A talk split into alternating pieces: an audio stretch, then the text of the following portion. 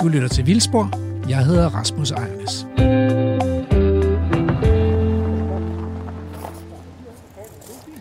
Velkommen øh, til dagens øh, Vildspor.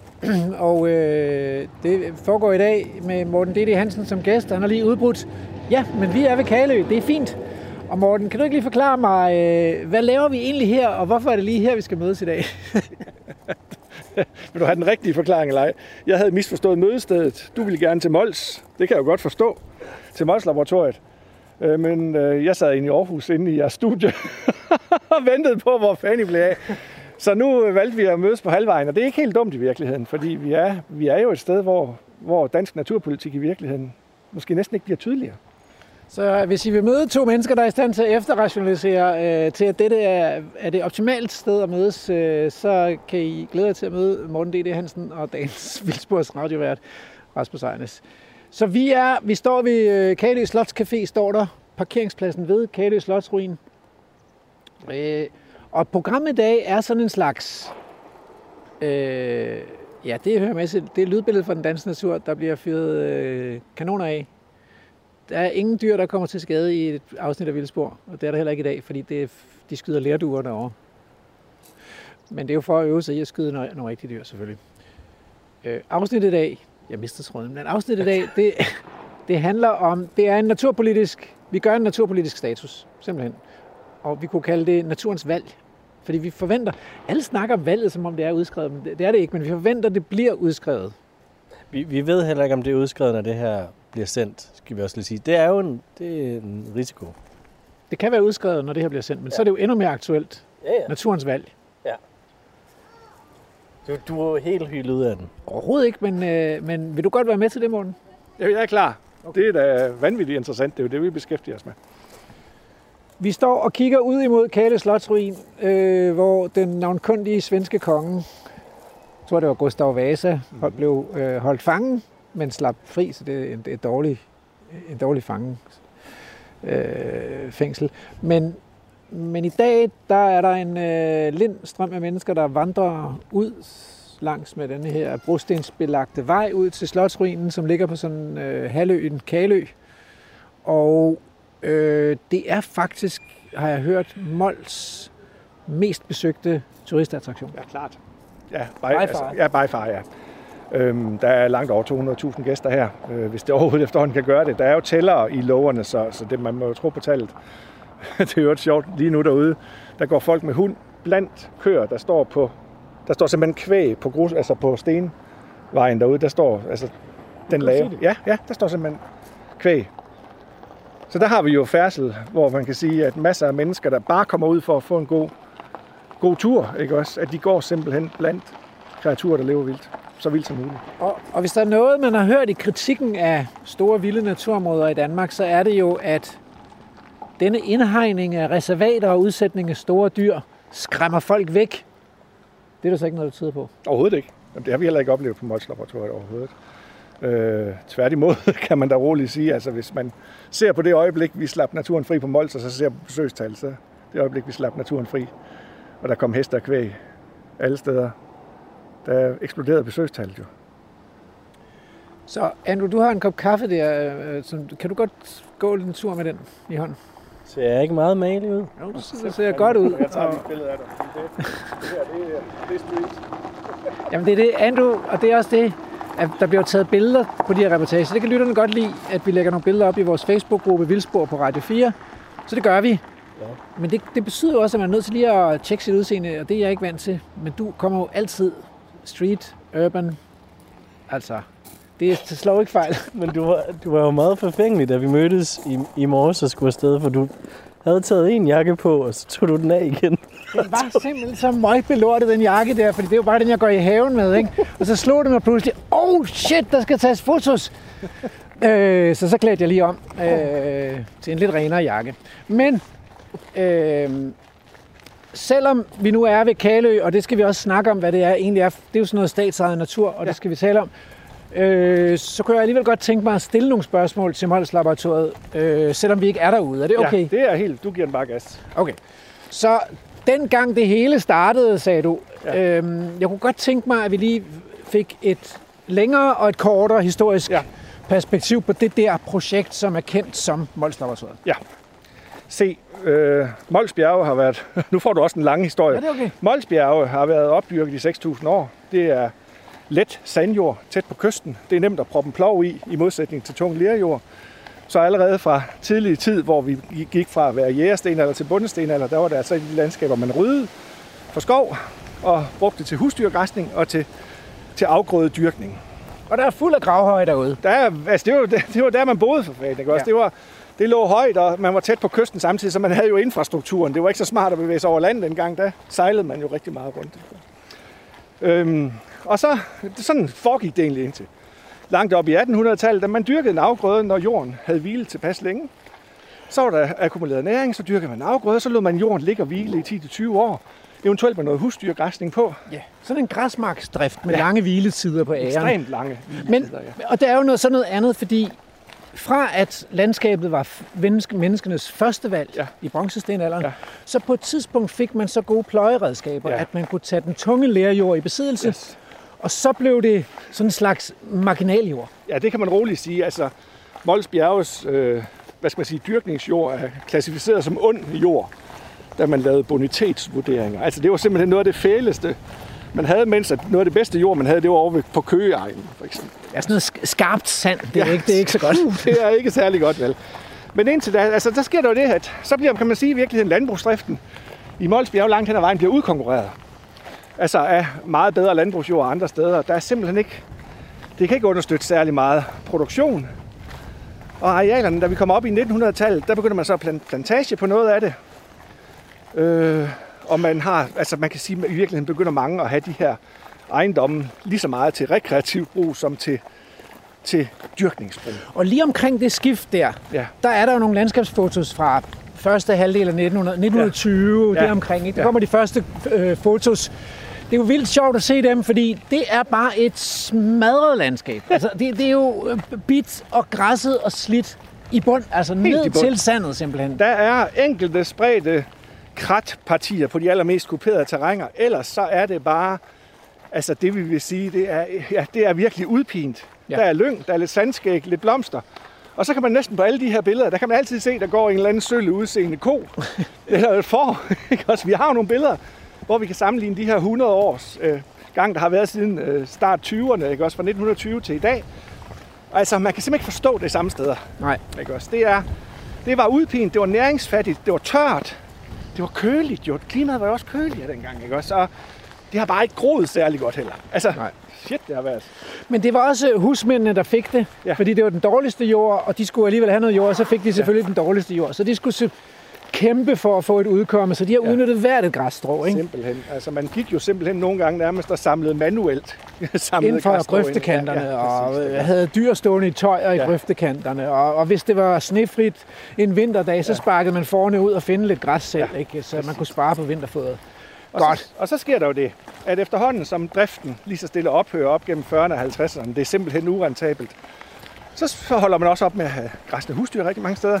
Ja.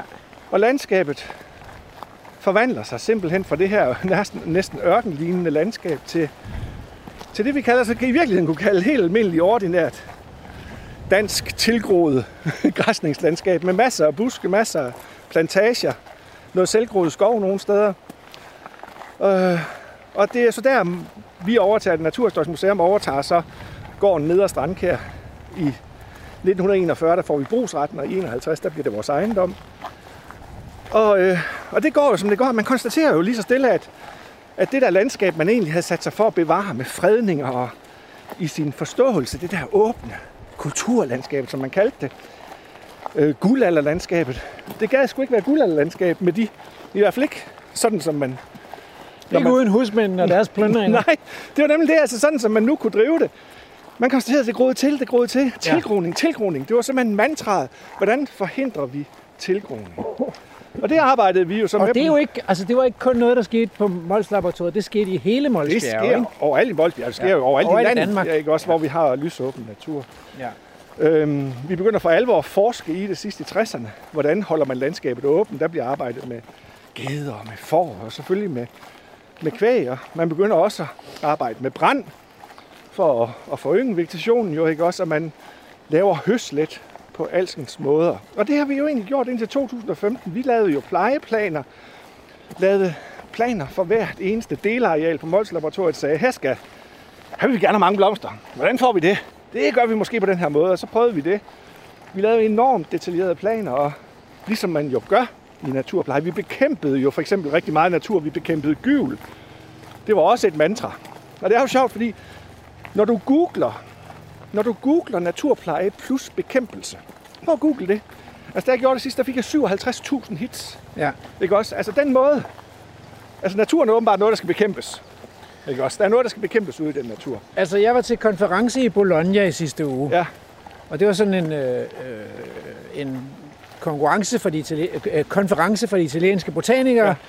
Og øh, der var posters, og der var oplæg og sådan noget. De handlede alle sammen om, enten om, hvordan man kunne dyrke arter, Ja. eller hvordan man kunne bekæmpe arter. Ja, altså for, altså stort set. ja.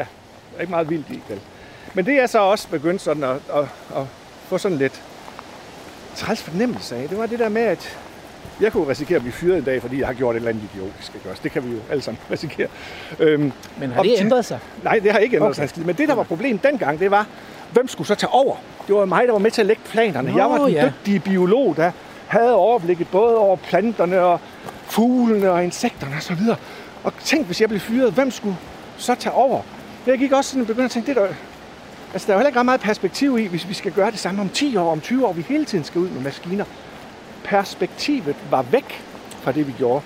Det var, altså, det var skruen uden ende. Vi kunne bekæmpe naturen de næste tusind år. Det er jo ikke min forståelse af natur.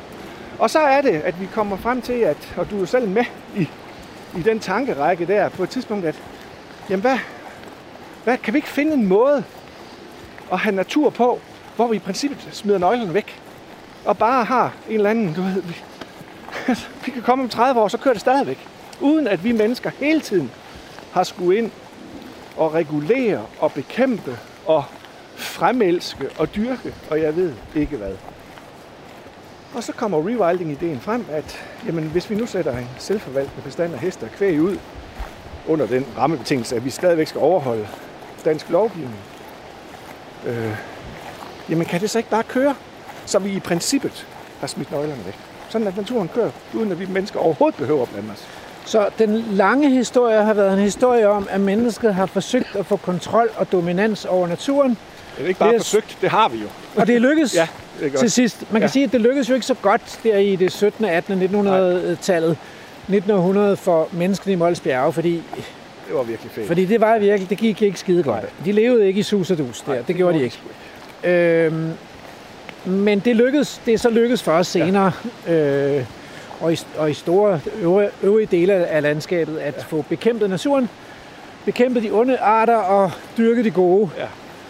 Og det du så siger, der, det er så, at, at, at naturforvaltningen startede egentlig bare med at overtage principperne fra landbrug og skovbrug. Nu er der bare noget andet, vi gerne Det er bare vil noget andet, vi gerne vil dyrke. Ikke? Præcis. Ja. Og det der med at smide nøglerne væk, det handler så om at opgive tanken om, at det er mennesker, der skal vælge, hvad der skal dyrkes.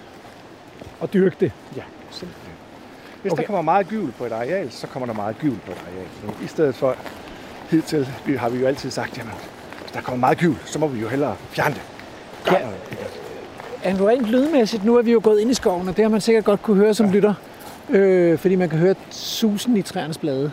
Øh, mens at det blæser en halv pelikan derude på, ved kysten. Skal vi blive herinde i skoven lidt? Det er dejligt i skoven. Det, det kan vi sagtens sige. Okay, så bliver vi lidt i skoven. Så kan vi gå ud til kysten bagefter, fordi der er også noget at tale om der.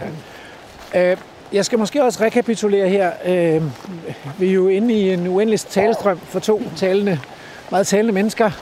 Nemlig øh, dagens gæst, Morten D.D. Hansen, øh, museumsinspektør, chefkratlusker på Naturhistorisk Museum og på Mols Laboratoriet. Øhm, og øh, vi har taget ham med i skoven, endte det med, øhm, ved Kalø, for at vi befinder os i Kalø Hestehave for at diskutere dagens, sætte sådan en naturpolitisk dagsorden her op til et kommende folketingsvalg.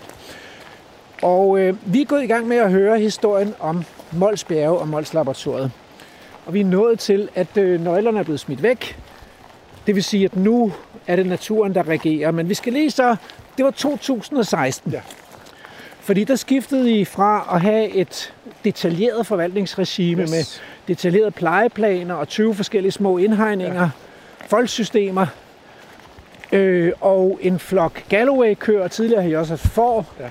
og maskiner. Og hvad skete der så i 2016? Hvad gjorde I så? Jamen, vi sætter maskinerne på stald, kan man sige. Vi introducerer en bestand af heste, som vi ikke har haft før. Beholder nogle af vores Galloway-kreaturer. Og så lader vi altså arealet passe sig selv. Vi fodrer ikke dyrene.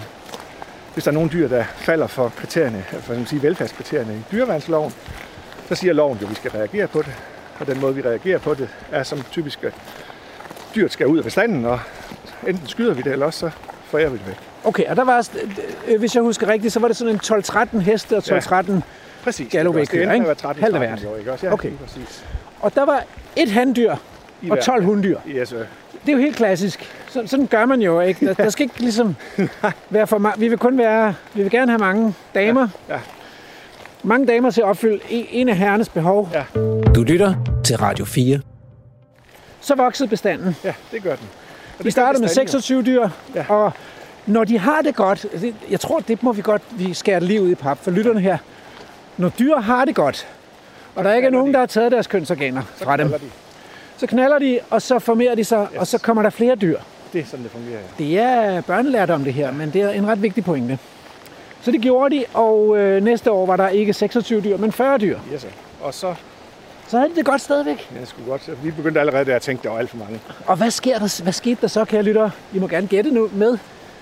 Så knaldede de, og så, Var det 60? så til næste år var der 60 dyr. Yes. Der kan jeg huske, at vi kiggede på hinanden. Det Og så sagde vi, nu crasher det. Yes. No way, at de her dyr de kan overleve. Jeg tror oven i købet, det var efter den tørste sommer ja. i mands minde. Altså. Det var 2018. Ja. Det var 2018. Hvad sker der?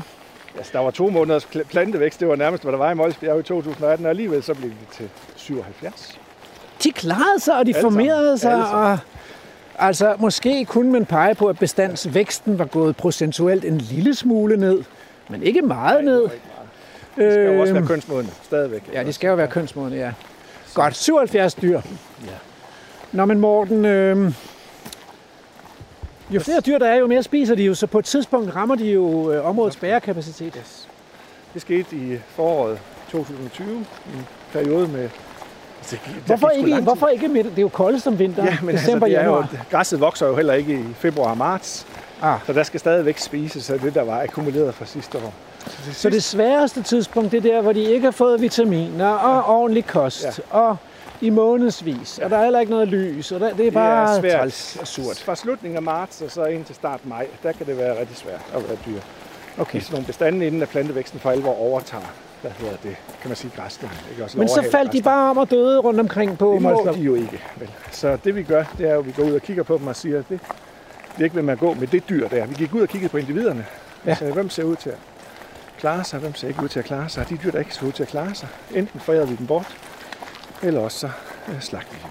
Og, eller skød dem. Ikke? Og så bliver de kørt til, til Daka for eksempel, eller til Repark.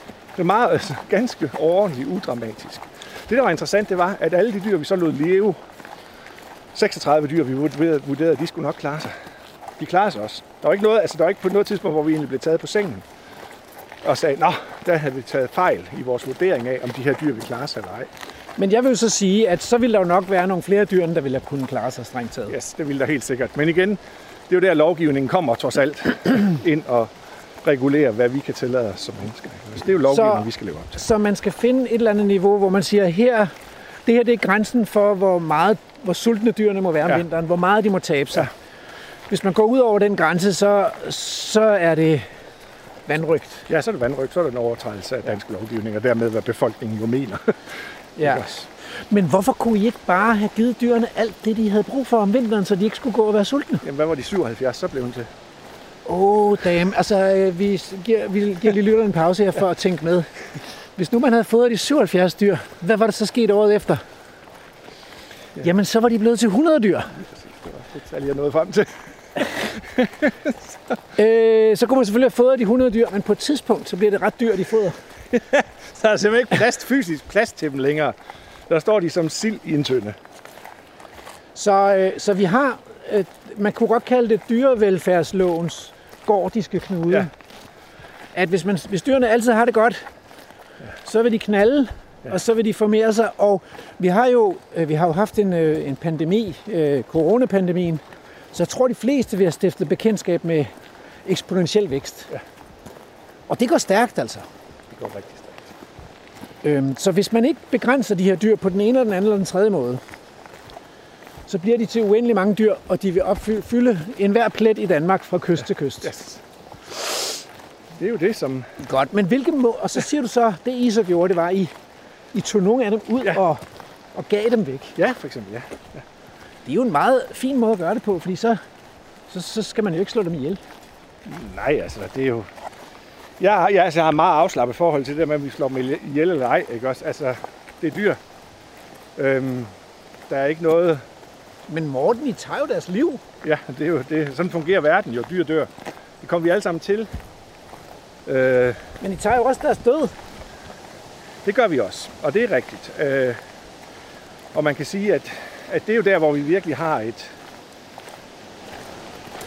Der har vi et udstående, kan man sige, i forhold til en helt grundlæggende, altså etablere en helt grundlæggende etik for liv og for død. Ikke også? Der vi vælger at gå ind og sige, prøv at høre, du har ikke en chance. Vi vælger at skyde dig, men hvad nu hvis dyret havde en chance? Ikke også? Øh, hvad, nu hvis, hvad nu hvis det på en eller anden måde alligevel var noget værdifuldt den sidste måned. Ikke også? Altså ja, Altså, hvor mange af os mennesker, der får en dødsdom om, at, at nu er det slut, og vi har et livsperspektiv, der hedder en måned eller to. Hvor mange af os vil egentlig foretrække så at blive aflivet på stedet? Ja, det ved jeg sgu ikke. Jeg tror, folk klynger sig til det, ikke også? Øh, Ja, man det har bliver- måske også nogle unfinished businesses, Ja, ja, altså man ja. skal, der er nogen, man skal have talt ud med, og ja, man vil gerne have de sidste timer med familien og ens elskede. ja, Og, alt det, ikke også? Men vi så- regner bare med, at det har dyrene ikke behov for, de skal bare have en kugle for panden, så Ja. slipper vi også for at se på det. Det Jo, men det er jo ud. simpelthen, det er jo sådan generelt, en legitime, vi prøver virkelig at legitimere vores omgang med dyrene ved at sige, at bare dyrene ikke har smerter, så er alt ok. Så der tager vi smerterne fra dem og skyder dem i stedet for. Ikke også? Det er bare mærkeligt, at man ikke har samme behandling af mennesker. Det er det, fordi, fordi der er jo nogen, der siger her, at når vi hegner dem inde, Ja. og I I har hegnet dem inde, I har sat dem ud, Ja, vi har sat, ja. så I har ansvaret for de her dyr. Ja, ja, det har vi også. Ikke også? Det, er Det, det har. I. Ja, ja. Men pro- problemet er jo, at, at der følger jo ikke svaret om, hvad man så skal gøre, fordi hvad vil det egentlig sige at påtage sig det etiske ansvar for de her dyr? Det er nemlig det, fordi det er der, hvor diskussionen kommer. Der er jo mange, der siger det her med, at så har I ansvaret for, at, at, altså du ved, at de er tykke og fede, og at, at de har fået manikyr, og, og de generelt har det godt. Og som om det er det eneste, som om det er det eneste kriterium for dyrevelfærd. Mm. Altså fordi det, vi, det jeg oplever, altså når jeg går ud og ser de dyr, så ser jeg en pokkers masse, det jeg kalder interessant adfærd, altså levende adfærd, som man ikke ser alle andre steder. Jeg ser, at vi har tilbudt dyrene noget, de simpelthen ikke kan få andre steder. Og det er jo sådan, at og det, det er også et, altså det er et almindeligt, en almindelig politisk diskussion overalt i verden. Det er det der med, jamen, kan du finde dig i et diktatur, hvis bare din mave er mæt? Ikke også? Det er der folk, der reelt mener, at bare altså det, at kineserne nu har fået sikret en anstændig levestandard for en meget, meget stor del af befolkningen. Mm. Det kan godt være, at vi har slået nogle æg i stykker, ikke også undervejs for at lave den omelet der. Men det accepterer man, fordi nu er folk med det. Nu går de ikke og sultne, som de var for 100 år siden. Men altså, hvis vi nu sammenligner kinesernes velfærd ja. med velfærdet for øh, en øh, dansk malkeko, Ja så vil jeg hellere være kineser. Ja, der er stadigvæk større frihed, trods alt, ikke også? Ja. Og de kan langt hen ad vejen selv vælge, hvem de vil knalde med, og hvem de vil være venner med og sådan noget. Men det er klart, at, at det er jo en almindelig politisk diskussion, det der med, hvor meget skal, skal den voksne, skal staten egentlig, altså hvor meget kan man træde din frihed under fode, øh, før du går oprør. Og der er det bare, jeg mener, jeg til, vi tilfører de her dyr, vi giver dyrene nogle muligheder for at udleve en, en vild adfærd, som man simpelthen ikke ser andre steder. Altså, der er ingen andre steder. Jeg kender i hvert fald ikke ret mange steder, hvor vi ser klart definerede flokke af dyr, som ikke interagerer, og som vi nærmest ikke kan få til at interagere. Altså, hvis vi prøver at drive den ene hesteflok ned, hvor den anden er, det vil de ikke. Altså, det vil de under ingen omstændigheder, fordi så... Det, man holder sig på sit, på sit territorie generelt. Der er en masse ting, vi ser, som jeg synes er enormt livsbekræftende. Øhm, og det vil jeg til enhver tid prioritere højere end det der med, om dyrene er fede om vinteren. Ikke? Altså man kan sige, at vi kender det jo som den strengeste straf i vores straffelov man kan, man kan byde et menneske, det er jo isolationsfængsling. Simpelthen. Det er jo det værste. Og det er jo at adskille øh, mennesket fra social omgang med, med artsfælder, ikke? Og, og der, der er jo ikke, det er jo, man bliver jo ikke sultet under isolationsfængsling, og man må sikkert også se fjernsyn. Og, Så man bliver underholdt, og man bliver fodret Ja. og holdt i live. Men det er stadigvæk den værste straf. Det er både ensomt og helvede til jo ikke også, og det er kedeligt. Og hvis man tilføjer tvangssterilisering, hvilket jo foregår helt øh, Ja, ja. rutinemæssigt for vores Ja. ja. husdyr og for vores kæledyr, Ja. så, så er vi jo ude i decideret øh, altså overgreb. Ja, ja. Du skal huske på, det er jo, menneskeheden. nu siger vi jo tvangssterilisering, men i ganske mange tilfælde, der er det jo simpelthen i virkeligheden kastration. Altså det er jo ikke engang kastration, det er jo værre. Du klipper simpelthen nosserne af. Du klipper jo en meget stor del af den hormonelle styring af dit, af dit sind og alting af. Ikke også? Fordi hvis man bare steriliserer, altså det, det er jo ikke nogen, der mærker vel, altså at man får klippet det på sædleder, men at man får klippet nosserne. Jeg vil blive en anden person. Ja. Ikke også? Øhm, og det er det, vi gør ved de her dyr. Det er jo derfor, de er fredelige for pokker. Ikke også? Det er jo det, der gør, at, at mange af de her dyr, de er jo enormt fredelige. Det er, at Så Jamen. næste efter at pacificere folk foran øh, et, øh, et konceptfjernsynsprogram, Ja. så, så er øh, egentlig kastration noget af det mest effektive Ja. til at producere sådan nogle zombiedyr, Ja. ædemaskiner, om jeg så må sige. ja, Ikke? ja, som har mistet den der kant. Ikke også?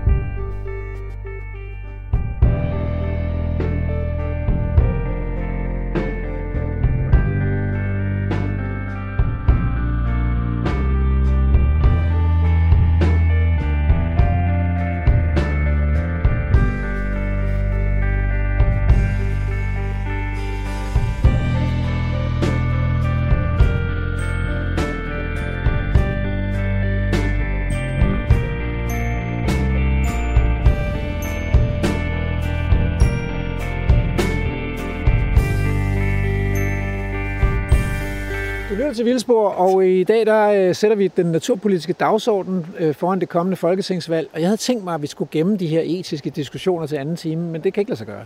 Det er simpelthen umuligt. Det kommer ikke til at ske, fordi, fordi det er noget af kernegodset i vores tids øh, store naturpolitiske spørgsmål. Det er, hvad fanden skal vi stille op med de der store dyr? Ja. Og det, jeg håber, vi har overvist jer om, kære lytter, det er, at øh, prisen for frihed, det er et, et, et liv, som også rummer knups og som rummer, rummer det, vi kalder øh, naturlig regulering. For at der kan fødes nye dyr ind i sådan en frit levende bestand, så er der nogen, der skal dø. Det er livets, livets cyk- øh, Cyklus, cyklus, ja. ja, cirkel. Ja, og i virkeligheden er den jo uafhængig af areal. Ikke også? Altså, kan man sige, ikke også? Det er Det har klart. ikke noget at gøre med et stort eller et Nej, lille nej, areal. Øhm, det store og lille areal, det kommer jo ind i forhold til, om dyrene har alt det, Ja. de skal bruge Ja. for at klare sig. Ikke? Ja. Har de det på Mols Laboratoriet? Fordi øh, det er jo faktisk en af de ting, der måske er, har været den største overraskelse for mig. Fordi inden, inden I startede Mols Laboratoriet, så udgav jeg en rapport, hvor vi prøvede sammen med mine kolleger, hvor vi prøvede at, øh, at rådgive om, hvor store naturarealer man skulle have i forhold til, hvor vild en forvaltning mm. man kunne have. Ikke? Ja. Og der argumenterede vi ligesom for, at man skal op på 500 eller 1000 hektar for at kunne have vild naturforvaltning. Ja. Men I har jo kun 120 hektar. Ja. Og det er faktisk kommet bag på mig, at det ser ud til, at dyrene har det, de skal bruge. Ja. Altså det eneste, vi måske er i tvivl om, det er mineralerne. Fordi det er sur jord, og der er en del af det, man kalder biotilgængeligheden af mineraler, der reguleres af surhedsgraden i jorden. Mm. Øh, hvis dyrene havde adgang til stranden, eller hvis de havde adgang til vandløbet, så havde de alt, hvad de skulle bruge. Altså så kunne vi helt og aldeles have smidt nøglerne væk og komme om 10 år og forvente, at der stadigvæk var en bestand af begge arter. Okay. Øhm, Men nu har vi været inde på lovgivningen, fordi Ja. øh, du har fortalt, at man må ikke lade dyrene dø deres egen død. nej, det, Man er nødt til at tage døden fra dem Ja. og, og afslutte deres liv i utide, om jeg så må sige, øh, ja. for at undgå, at de dør af sig selv. Ja, for, at, for netop at passe øh, til vores... Det er jo befolkningen, der har bestemt, altså i sidste instans, hvad loven er, ikke også? Altså, vi vælger repræsentanter, der vedtager lovene. Og det er bare sådan, det kan vi ikke holde til. Det er sat også hårdt at se Okay. sin hund. Altså det må man da sige, se sin hund kæmpe de sidste timer. Men det er meget sjovt, at vi synes, det er mindre hårdt at slå, slå hunden ihjel. Ja, Altså, det er sgu da paradoxalt. ja, men jeg tror, at vi gør det for vores egen skyld. Fordi vi, de der timer, de er så hårde. Altså, da, jeg husker, da min far døde langsomt. Ikke også? Altså, jeg har snakket med flere om det, der har oplevet præcis det samme. Så en langsom dødsproces på grund af kræft. Der sidder man der til sidst bare og tænker, så dø dog! Ikke også? Altså, nu må det godt stoppe. Det er pisse hårdt at være vidne til. Ikke også? Og det er jo... Hos dyrene, der kan vi så bare vælge at sige, nu giver vi den kugle, og så... så Det er jo også åbenlyst svært for et menneske at give slip. Altså, ja, for søren da. øh, Øh, altså, jeg tror ikke, han sad, jeg tror ikke, han ønskede at så dø dog, vel, ikke også? Men man sad, Nej, men, det, men, men altså, der er så meget... Vi, der er så meget livsopretholdende Ja, ja, adfærd. instinkter ja. i vor, og i hele vores krop. Ja. Den er ikke indstillet på bare at lægge sig til at dø, altså. nej, Altså, man kan nogle gange se det Ja. med, med ægtefæller, som har levet et langt liv Ja, ja, sammen, går hvor to. den ene par dør, ikke, og så går der et par måneder, og så dør den anden Ja, også, fordi ja. så er der ikke mere, vel? Nej. Men, øh, men bortset fra det, så er det bare svært at give slip på det liv der, og det, det er det jo også for dyrene, så de gør det jo ikke frivilligt, altså. men altså, det er jo det. Altså, hvis man så skal sige, hvad er det så, vi har set med naturen ude på Mols? Fordi det er jo der, hvor jeg kan sige, eller vi kan jo også komme tilbage til det med etikken, men det, vi har set med naturen, det Jamen, er... tage- lad, os, ja, det er en god idé. Så lad os lige se, øh, øh, hvordan er det så gået med biodiversiteten? Fordi det er jo det, folk Ja. så spørge, okay, fint med det Ja. der vilde natur, Mm. men hvad med biodiversiteten? Hvordan går det så, når man slipper naturen fri?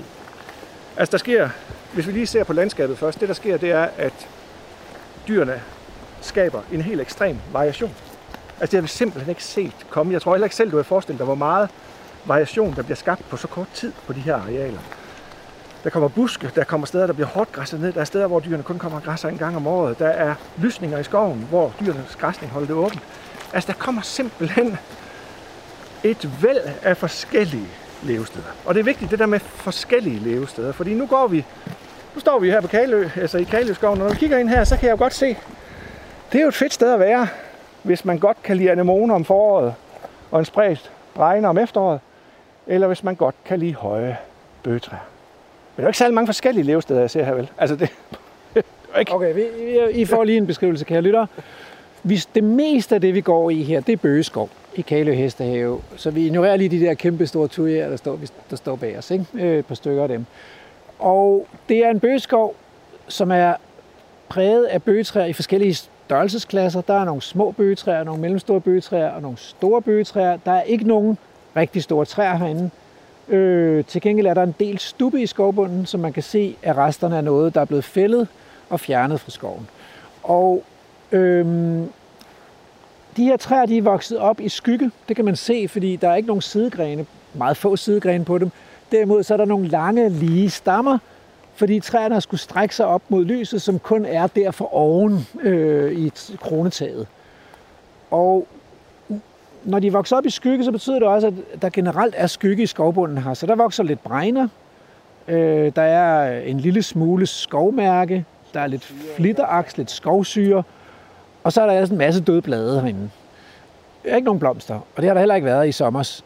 Men før træerne springer ud, så er der så et flor af anemoner, og det kender de fleste også fra den her type af danske bøgeskove. Klassiske bøgeskove, det er jo smukt med det her anemonetæppe om foråret, men øh, der mangler gamle træer, der mangler lys, der mangler vand, der mangler døde stammer og træer, og der mangler øh, nogle af de her buske og urter, som hører til et skovøkosystem, hvor der er lidt flere forstyrrelser. Der mangler rødkager, altså store rødkager, der, altså hvor når træet vælter med sin rod, ikke? også, så kommer der en strukturel, kan man sige, en jordbundsmæssig øh, uensartethed, altså heterogenitet. Der mangler slid fra græsne dyr, altså fra store dyr, der måske slider hul på. Ja, den der tykke måtte af døde blade. Øhm, så det vi har her er jo i virkeligheden et ret altså, fordimensionelt levested. Der er ikke særlig meget forskelligt. Så, altså, det er fedt, hvis man godt kan lide anemoner eller bregner måske, ikke også? Og det er fedt, hvis man godt kan lide høje bøgetræer med lange stammer. Men så er det jo også sagt, ikke også?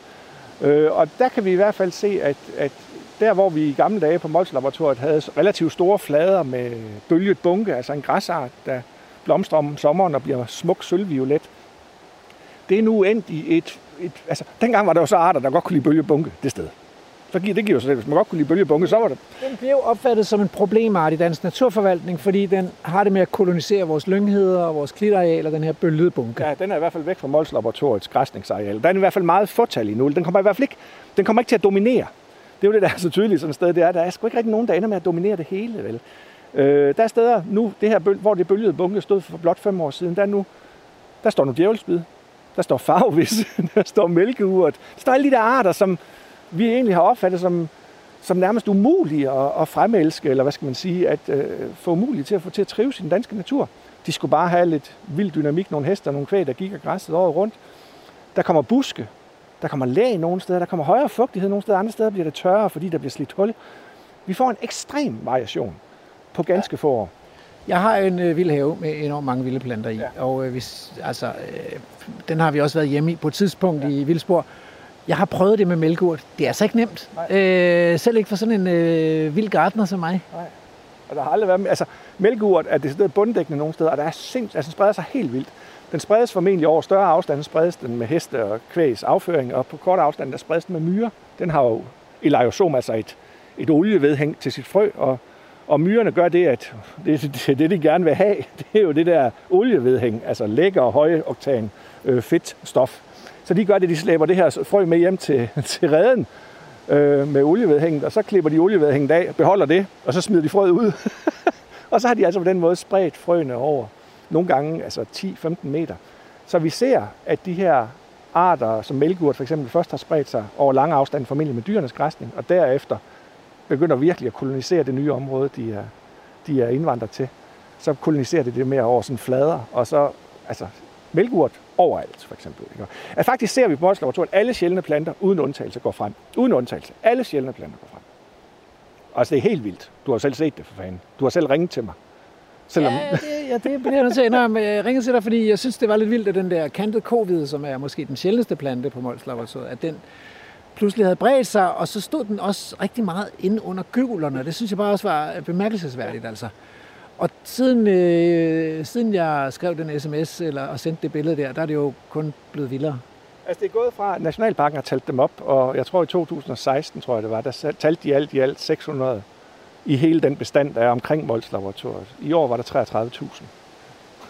Ja. det er fandme mange kantede gode videre. Ja. Og så kommer der noget sjovt, ikke også? Fordi det gør faktisk formentlig, at næste gang, der bliver den nedklassificeret på rødlisten. Mm. Fordi man nu, altså... Ja, ja, den har fremgang, ja, og bestanden er stor. Og ja. Man kan sige, det, det er jo Bestanden er jo sårbar, fordi det er en kortlivet plantart. Ja. Den er enårig, og den har nogle store frø uden nogen veje frøbank. Så det er, ret, det er en art, der er ret nemt at udrydde. Men omvendt så er, der, er den jo nu under et forvaltningsregime, som du selv siger, hvis du, hvis du ja. kører galt, ja. øh, så er det sådan set lige meget, for det fortsætter. Ja, det er jo det der hele pointen. Og det er et regime, som mange andre jo kan overtage.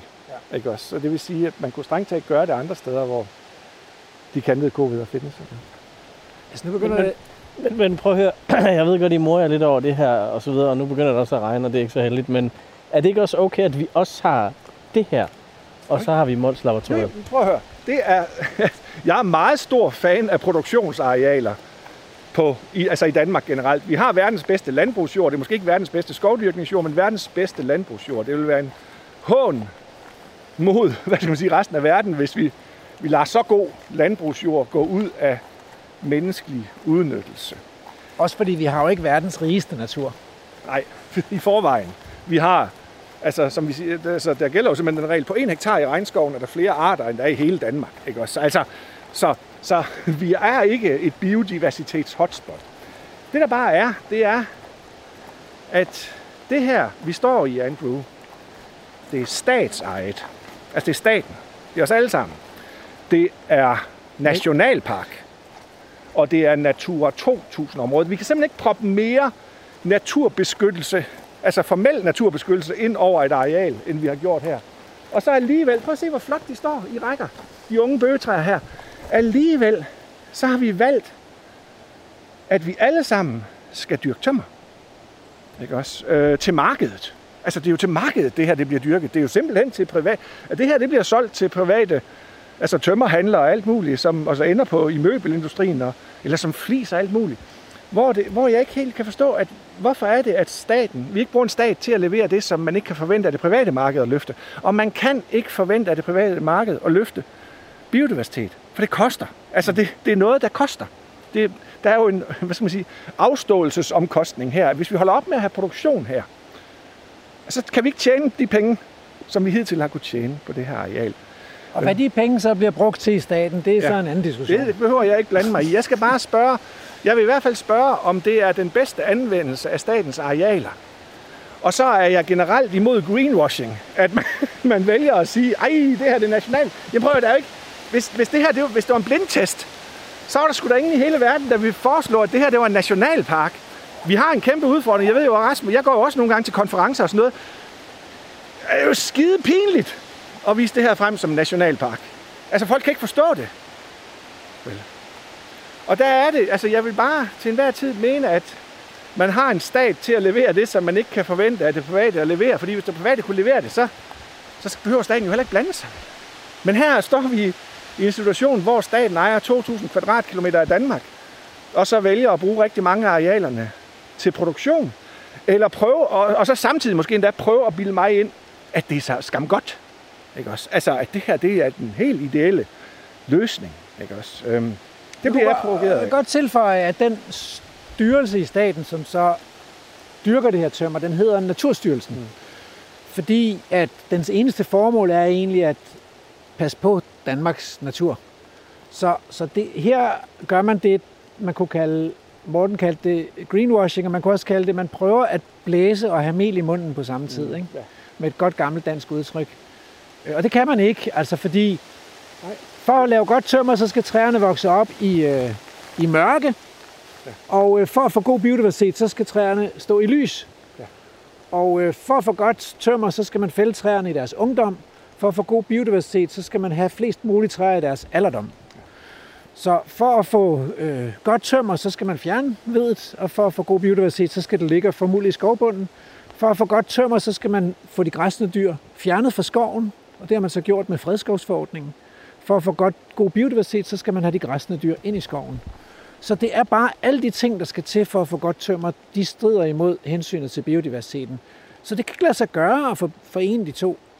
Vi ser, altså hvis man så nogle gode eksempler på det, så, altså, så ville vi også have set dem. Altså, det meste der med, så var der nok nogen, der ville promovere de her eksempler. Ikke også? Vi ser jo, det er jo, det er jo det, vi ser med dansk naturpolitik, at debatten lige nu om arealanvendelse og, og menneskets brug af naturen, at det er jo bare, at vi har ikke de eksempler. Vi har ikke de eksempler på, at, at den der målrettede naturpleje, altså detaljeret naturpleje på lang sigt, kan kan skabe en vild og varieret og artsrig natur. Vi ser altså, helt... det er bedre end det her målrettede tømmerproduktion. Det er helt sikkert bedre end den her mål. Men, men, men det er jo det, altså, prøv, jeg synes, jeg, jeg er virkelig stor fan af, at, at vi har det, fordi at det er, en effekt, det er jo pisse effektivt, det her. Og det, jeg, jeg spørger nogle gange som retorisk politiker, går I ind for ineffektivt landbrug? Nej, det skal da være effektivt. Går I ind for ineffektiv skovbrug? Jamen selvfølgelig nej. Eller ineffektiv sundhedsvæsen? Det er der ikke mange politikere, der sådan vil, vil sige, at det går vi ind for. Og så spørger nogen, hvorfor fanden går I så ind for ineffektiv naturforvaltning? naturforvaltning ikke også? Altså, det er simpelthen så mærkeligt. Ikke? Øhm, hvorfor er det, at vi ikke kan blive enige om, at, at effektivt landbrug faktisk er en god ting, effektiv skovbrug er en god ting, og effektiv naturforvaltning også er en god ting? Men øh, det, nu nærmer vi os jo øh, noget politik her. Så, og det politik, vi nærmer os, det er, det vil jo så forudsætte, at politikerne havde udpeget nogle steder i Danmark, hvor formålet var biodiversitet. Yes. Så som du sagde, vi befinder os i en nationalpark, i et Natur 2000-område. Men det er jo, og det er statsejet, men det er ret åbenlyst, at formålet her er tømmerproduktion. Ja. Fordi det er, jo det, det er jo det, man gør. Ja. Det kan godt være, at man siger noget andet, men det er det, man gør. Så, så det, der er problemet her, det er jo, at politikerne ikke har mandet sig op, om jeg så må sige, og så sagt, når vi udpeger et areal til naturformål, så gør vi det hele hjertet. Og så betyder ja. det, at biodiversiteten er første prioritet. Ja. Og hvis nu man skulle give biodiversiteten første prioritet ind i, ind i den her skov, ja. hvad skulle man så gøre? Jamen, det ville sgu ikke være særlig svært. Altså, øhm, fuld gas. Øh, hegn det væk fra landbrugsarealerne, omgivende landbrugsarealer. Og så i sådan en skov her, sådan som den ser ud nu, så ville jeg putte så store dyr ind, jeg kunne. Altså, virkelig, så store dyr, jeg kunne. Det var bison og, og kronvildt og kvæg og heste. Og så, øh, og så, så egentlig bare se, hvad der skete. Fordi der er ingen tvivl om, det vi ser her for eksempel, det er jo, vi står og kigger på sådan det, man kalder en ung kultur af bøge, med lidt, der er lidt røn i og så videre der, men det står helt ekstremt tæt. Ikke også? Det står fuldkommen, der er indtil i bunden af den, det er bare træer, der lige nu konkurrerer om lyset for at komme op. Det er nærmest absurd. I hvert fald, der, de står meget, meget tæt. Ikke også? Og det, der vil ske, så snart du får store dyr ind her, det er, at de begynder at stamme det op. Og to år efter her, at vi kommer, så vil du kunne se ind i bunden hele vejen. Der vil være åbent i to meters højde. Der kommer straks mere lys ned. Øh, det, vi vil se en påvirkning af den her natur lynhurtigt. Vi vil slet ikke være i tvivl. Hvis vi kommer om 10 år, så vil vi slet ikke være i tvivl om, at der var store dyr. Altså, de vil have skabt så ekstremt meget mere variation, end det vi ser nu. Og så øh, startede vi jo ved Kalø Slotsruin. Ja, ja. Og der er jo en indhegning med dyr. Ja. Og det rumligt hænger det fuldstændig sammen med den skov her. Yes. Så det kunne jo bare, altså man kan bare udvide indhegningen og tage skoven med. Ja, og på ja, den anden side af skoven, Og alle ligger- folk, alle folk, vi har ikke mødt nogen herinde i skoven endnu, ikke også? Måske en, to. ja to måske. Men alle folk har jo gået derude, hvor køerne er ja. i forvejen. Så det er jo ikke fordi køerne er dem, der skræmmer folk væk, vel? Nej. Så du kunne bare have inddraget det hele, Ja. ja. uden problemer. Altså uden problemer. og på den anden side af skoven her, der ligger Kalø Slot, eller der ligger Følgebund. Ja. Og det er også et stort græsningsområde, et stort vådområde. Der kunne de bare gå derud nogle Så kan vi gange. bare gå derud og dø. Afhængig af, Ej, hvor vinden var. Ja. Afhængig af, hvor vinden var. Fordi dyr er jo ikke dumme, vel? Hvis, hvis de kan være i læ, så vil de gerne være det typisk. Og nu ved vi jo ikke, altså as we speak, så er der så nogle dyr, der er døde derovre i Følgebund. Ikke? Og vi ved jo ikke, hvad de døde af. Nej. Men de døde her en af dagene, og ja. Nu har man lige opdaget det, og, og Naturstyrelsen er selvfølgelig op og, op og ringe, fordi de har haft en anden uheldig sag i, i Mols Bjerge med nogle døde øh, kvæg på deres arealer. Men risikoen for, at de der dyr kommer til skade, bliver jo mindre, jo større og mere varieret naturområde de har. Og i stedet for at gå på det der lavbundsareal, hvis de havde adgang til skoven, og et varieret område med, med tør bund, og med, altså, så er risikoen for, så kan de jo passe sig selv i langt højere grad. Altså. For det første er det læ. For det andet, så kan de hele tiden sådan undgå parasittryk. Ikke også? Altså det hjælper Der er ikke mange dyr, der undgår parasitter, hvis de går ud på sådan en vådbundsareal hele året. Øh, Det er simpelthen bare at skabe en langt mere robust, altså simpelthen robust dyrebestand, øh, at de har adgang til forskellige natur, forskellige ressourcer. Det er akkurat ligesom mennesker. Hvor var det mennesker bosatte sig? Jamen det var der, hvor der var adgang til mange forskellige ting. Ikke også? Fordi det giver en fleksibilitet i din, din overlevelse. Altså hvis ikke der er fisk det år, så kan det være, at du kan gå på jagt ind i skoven, eller du kan begynde at dyrke nogle arealer. Mennesker har altid bosat sig og haft en affinitet for steder med varieret natur. Og der er jo en anden positiv bivirkning ved at slippe dyrene fri i så stort et naturområde, som det her vil blive. Ikke? Det vil jo blive nogle 100 hektar. Ikke? Ja. Det er, at, øh, at så bliver der jo ikke nogen sammenstød mellem mennesker og natur, fordi, eller mennesker og dyr, fordi dyrene foretrækker egentlig at leve deres eget liv uden menneskelig indblanding, og de vil bare have tusind gennemsteder her, hvor Ja, der ja. aldrig kommer et øje. Så er det klart, så kommer vi i konflikt med lovgivningen, fordi det er fandme også svært at holde øje med. Så der er lige noget med lovgivningen igen. Det er meget sjovt, må jeg lige fortælle en historie. Jeg håber, at Lea Wermelin vil tilgive mig. Men det var for et par år siden, da jeg havde hende med ud og se på Mols Laboratoriets arealer sådan en sommerdag. Der gjorde vi flere ting. Altså for det første gjorde vi det, at vi gik på kant mellem statens arealer og Mols Laboratoriets arealer. Øh, og kigger ind på statens arealer, hvor man prøver at holde naturen på en bestemt måde. Man slår det en gang imellem, for, fordi det, det skal ikke gå til, det skal se åbent ud, det skal se ordentligt ud i forhold til, til hvad man forventer af sådan et overdrevslandskab. Og der var ingen blomster derinde. øh, Det var, det var, det var meget fint åbent, det var juni måned, men der var ikke nogen blomster, der var heller ikke nogen sommerfugle. Inden på Mols Laboratoriets arealer fløj der snesevis af sommerfugle og var tonsvis af blomster. Og så siger jeg til ministeren, jeg regner med, at det du vil have, det er det du får. Altså det, det du ser inde på statens arealer, er det du gerne vil have, at du har stillet et eksplicit ønske om, at, at øh, statens natur skal være uden blomster og uden sommerfugle. Ah. Egentlig helst have det der. Med blomster og sommerfugle. Ja, hvad tror du så, der skal gøres ved det, siger jeg så. Og så siger jeg, altså, det er jo, det, det er jo det er ikke mig, der politiserer, men jeg viser bare, hvordan, altså, så tager jeg simpelthen sløret for øjnene, øh, blot for øjnene og siger, prøv at høre, øh, at, at hvis det er det her, du gerne vil, altså, så skal du jo gøre sådan. Det var den ene ting. Den anden ting var, så, så går vi ned forbi øh, nogle af vores kreaturer. Men det siger, dem skal, du ikke, dem skal du ikke se til i dag. Lad være med at kigge på dem. Nå, jamen, du skal kigge på hestene. Dem skal vi nemlig se til hver dag. Så stiller ministeren mig spørgsmålet, hvorfor det? Så sagde jeg, det er jeg, der har lavet loven. Ikke også? det skulle du da ikke spørge mig om, for fanden, ikke også? Det er ikke mig, der har lavet loven. Så, så det der med, og det, jeg er ude og holde rigtig mange foredrag for danske kommuner lige nu, og jeg bliver ved med at insistere på, at jeg er fagperson. I princippet er jeg faktisk ligeglad. I princippet er jeg ligeglad med, altså vi har den natur, vi fortjener. Ikke også? Det er politikerne, det er befolkningen, der bestemmer. Ikke også? Og befolkningen skal bare ikke gøre sig nogen som helst illusioner om, at man kan bidrage til verdens biodiversitet, altså at redde biodiversiteten og, og bekæmpe krisen øh, ved at gøre som hidtil. Det kommer simpelthen ikke til at ske, vel? Og det er og bliver befolkningen, der bestemmer det her. Hvad er det, vi vil med vores land? Fordi at der er ingen som helst brændende platform. Så at vi er jo ikke ved at gå under. Danmark er jo ikke ved at gå under, fordi vi mangler en eller anden åndssvag bille Nej, eller sommerfugl. nej, og det hører jeg jo tit. De, de der NGO'erne, som har nogle ledelser, der måske ikke lige kommer så meget ud i naturen, og politikerne, som måske heller ikke lige har tid til at komme så meget ud i naturen, de skal passe nogle andre ting og sådan noget, de, vil, de ringer, og så vil de, jamen Rasmus, vi skal øh, give os en brændende platform. Ja. Og så siger jeg, hold nu op med det der, det handler om verdens skønhed, og, og det er jeres opgave at sikre verdens skønhed, fordi at, øh, det er en prioritering. Og hvis ikke I vil prioritere det, så bliver det ikke prioriteret. Så den er ikke længere. Og der blev ringet op. Jeg snakkede med Radio 4 her til morgen, altså morgen der, morgenprogrammet, fordi der er nogle problemer med måger lige nu, og der skulle jeg så svare på spørgsmålet, hvad formål har mågen? så måtte jeg jo lige forklare det der med, at, at verden er jo ikke, øh, som udgangspunkt, altså dyrene er jo ikke sat i verden for at, at tjene andre formål end sig selv. Ikke? Mågens formål er at være måge, og det gør den alt, hvad den kan for at være, ikke også? Ja. Øh, at finde sin plads. Øh, finde det sted, hvor det er muligt at blive til flere, ikke også? Og det er det, der er med naturen, og det er sådan, at at du ved det jo, du siger det jo selv gang på gang, at biodiversitetskrisen er jo en direkte konsekvens af, at vi mennesker, vi er sindssygt gode til at lave noget natur, der passer pissegodt til os. Men rigtig, det i skoven her, ikke?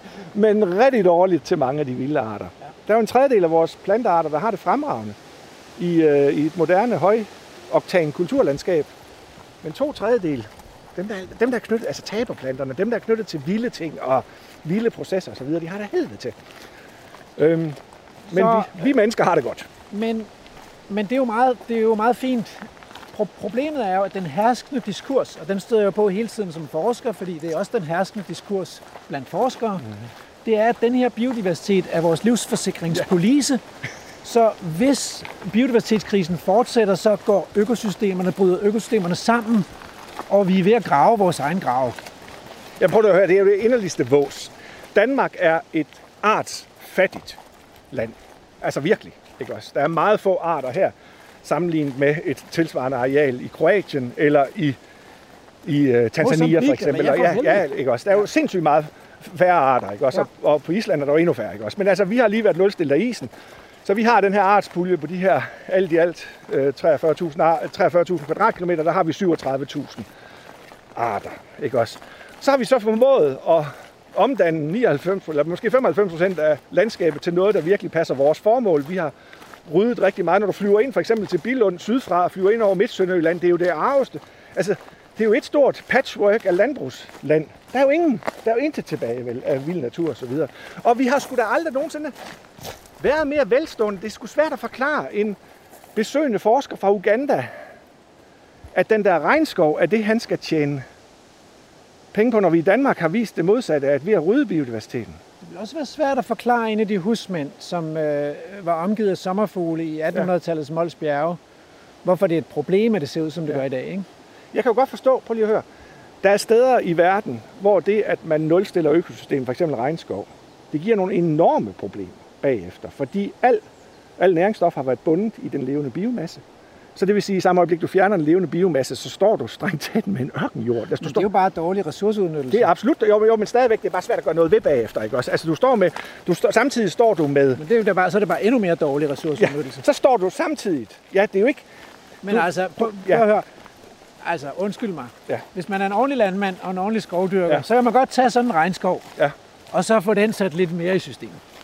Og det, det kan man så gå ud over ja. biodiversiteten at man sætter den i systemet. Det bliver ikke en fordel for biodiversiteten. Ja, nej, det bliver aldrig en fordel. Og, og, og, og man kommer ikke til at profitere skide meget nej. på biodiversiteten, med mindre at man sælger herlighedsværdierne. Det er klart, ja. de har også en, en pris, yes. som man kan høste. Ikke? Men du står med det problem, at, at du skal... Altså, den regnskov har også en enorm betydning for klimaet. Du er nødt til for eksempel at opretholde en eller anden form for hvad skal sige, et skovdække, der kan noget, ikke også, og med noget naturlig hydrologi i bunden og sådan noget, ikke også. Men det er klart, Altså Danmark er bare, altså Danmark er antitesen til historien om naturens tjenesteydelser. Ja. Ikke også? Ja. Altså når du kigger på det, det Eller er, biodiversitetens Det er Okavango-deltaget også, for da jeg ja. spurgte vores guide i Okavango-deltaget om, hvorfor der ikke boede nogen mennesker herinde, så sagde jeg, jamen det havde man også prøvet, de døde. Så det er bare, øh, altså det er den der biodiverse natur, ikke, ikke nødvendigvis vores livsforsikringspolitik, men Anne, du kigger meget indtrængende på mig. Det betyder, at det er tid til nyheder. Øh, så hæng lige på, vi, vi er slet ikke færdige, og vi har team 2 til at runde af.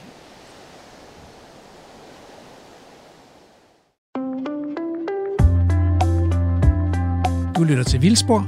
Jeg hedder Rasmus Ejernes.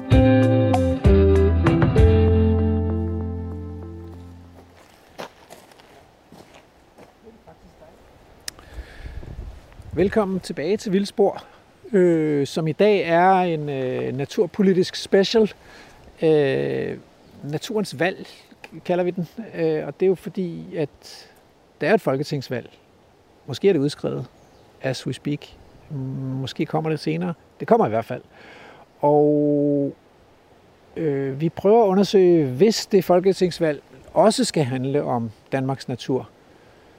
Hvad er så de kerneområderne? Hvad er så det vigtigste øh, på politikernes bord? Og for at blive klog på det, så har jeg inviteret Morten D.D. Hansen, chef kratlusker ved Naturhistorisk Museum i Aarhus, med i programmet. Og øh, vi er endt ved et lidt af et tilfælde i øh, Kalø Hestehave. Og nu er vi sådan set, står vi i skovbrynet ved det, der hedder Tyrahytten, og kigger ud over Kalø Vi og Slotsruin. Og jeg tænker, vi kunne godt gå lidt ud i det åbne landskab og se lidt på det. Og vi har efterladt indtil flere hængepartier fra time 1, hvor vi har talt om, øh, om historien og erfaringerne fra Mols Laboratoriet. Vi har også talt i time 1 om, øh, om hvad denne her øh, skov egentlig er for en skov. Øh, det er nemlig en produktionsskov, vi har gået i øh, hvor man producerer tømmer på statens naturarealer. Og vi har også talt om, hvorfor det er skadeligt, øh, og også lidt selvmodsigende, at man har en nationalpark, der er statsejet, og et beskyttet Natur 2000-område, hvor man ødelægger naturen ved at producere tømmer. Ja, det er skadeligt for naturen. Ja, det er skadeligt for naturen. Ja. Det er jo gavnligt, øh, det er jo gavnligt for de mennesker, der skal have et øh, køkkenbord af bøgeparket eller bøgeplanker. Så, du tog, vi, vi snakkede lige lidt om det der med naturens tjenestydelse. Den synes jeg lige, vi skal gøre færdigt, når vi nu var der. Øhm, jeg går tit grin med det der med, at hvis naturen var så skide, altså bio, rig biodiversitet var så sindssygt nyttig. god for os og nyttig for os mennesker, hvorfor er det så, at man ikke laver alene i vildmarken i regnskoven? Det er der, der er allerflest arter. Så kunne de klare sig meget længere, Morten, hvis der var, fordi så havde de meget at vælge mellem, når de skulle spise. de ville dø alle sammen nu. De ville dø, siger du? Ja, det ville de. Der er ikke mange danskere, der vil overleve at blive sat ud uden altså, ekstra ressourcer i en regnskov, hvor det vil de, nej, de vil sgu da dø. Hold da op. Det vil sgu da, det er simpelthen, de vil da ikke af, de vil da være forgiftet efter to dage. Der vil de have ræsende, ræsende tyndskid. Og efter en uge vil de være døde alle sammen. Det er sjovt, at når man laver alene i vildmarken, så sender man simpelthen de her folk, der skal være alene i vildmarken, sender man dem til nogle af de mest artsfattige økosystemer, vi nærmest har, nemlig op til, til subarktis for eksempel, til Norge eller til Alaska, eller sådan nogle steder, hvor der er ganske få arter. Altså, der er jo ganske få arter. Øh, de fanger den samme slags fisk hele tiden. Og der er to slags bær, de gade. De gade tyttebær eller blåbær, og så kan de finde nogle kantareller. Og det er det. Øh, altså, men, men, men der overlever de jo. I hvert fald, nogen har jo overlevet i, i 30, 40, 50 dage det sted. Fordi at det til at overskue, det til at med at gøre, det kræver ikke øh, det kræver ikke hundredvis af generationers tilpasning og viden, overleveret viden, overleve der. Men altså, send, send det der hold, alle, de, altså, alle dem, der har været med i alene i Vildmarken til, til en tropisk regnskov, jamen der kommer ikke nogen levende tilbage. Du kan godt lave et andet tankeeksempel. Ja. Det var altså at sige, hvis nu den der biodiversitet er så fantastisk, hvis vi, skulle vi så ikke lukke dansk landbrug og skovbrug, og så forvilde det, og så flytte ud i naturen alle sammen? Jo, men så har man jo regnet på, hvor mange, altså stor befolkning.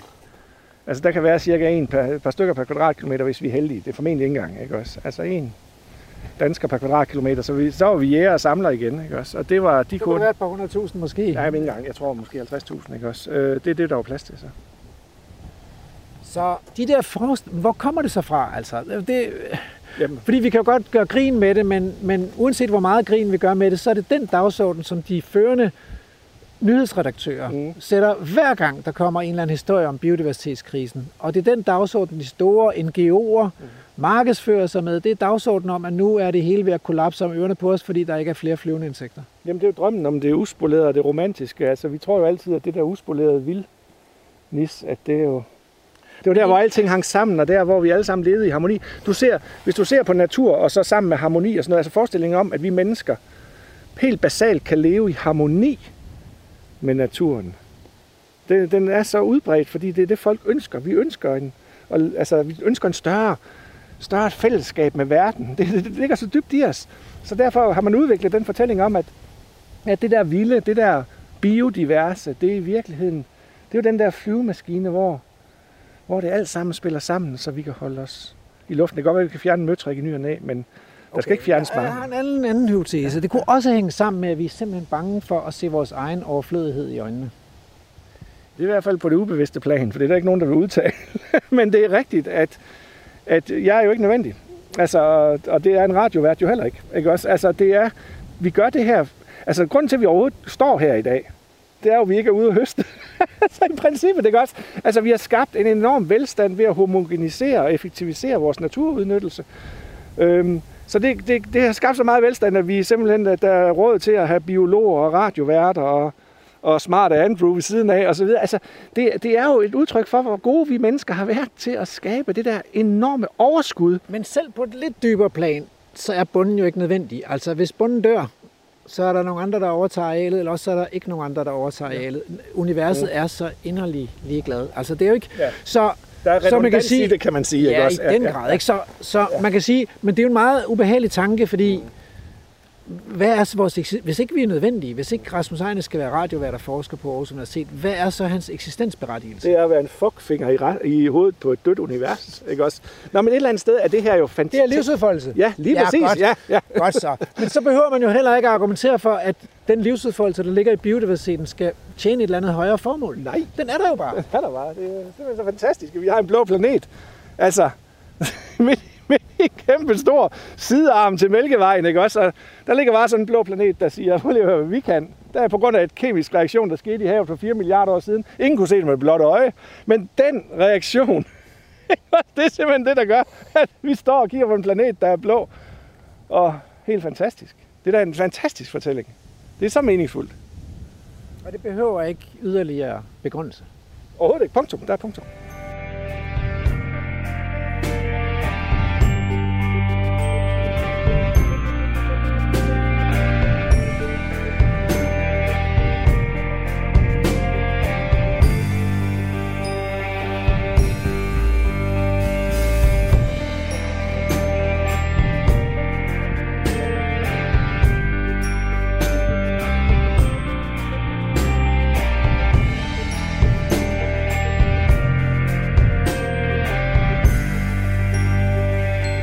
Vi ud til slottet, eller er det Nej, ikke nej, spændende? nej, alt for langt ud.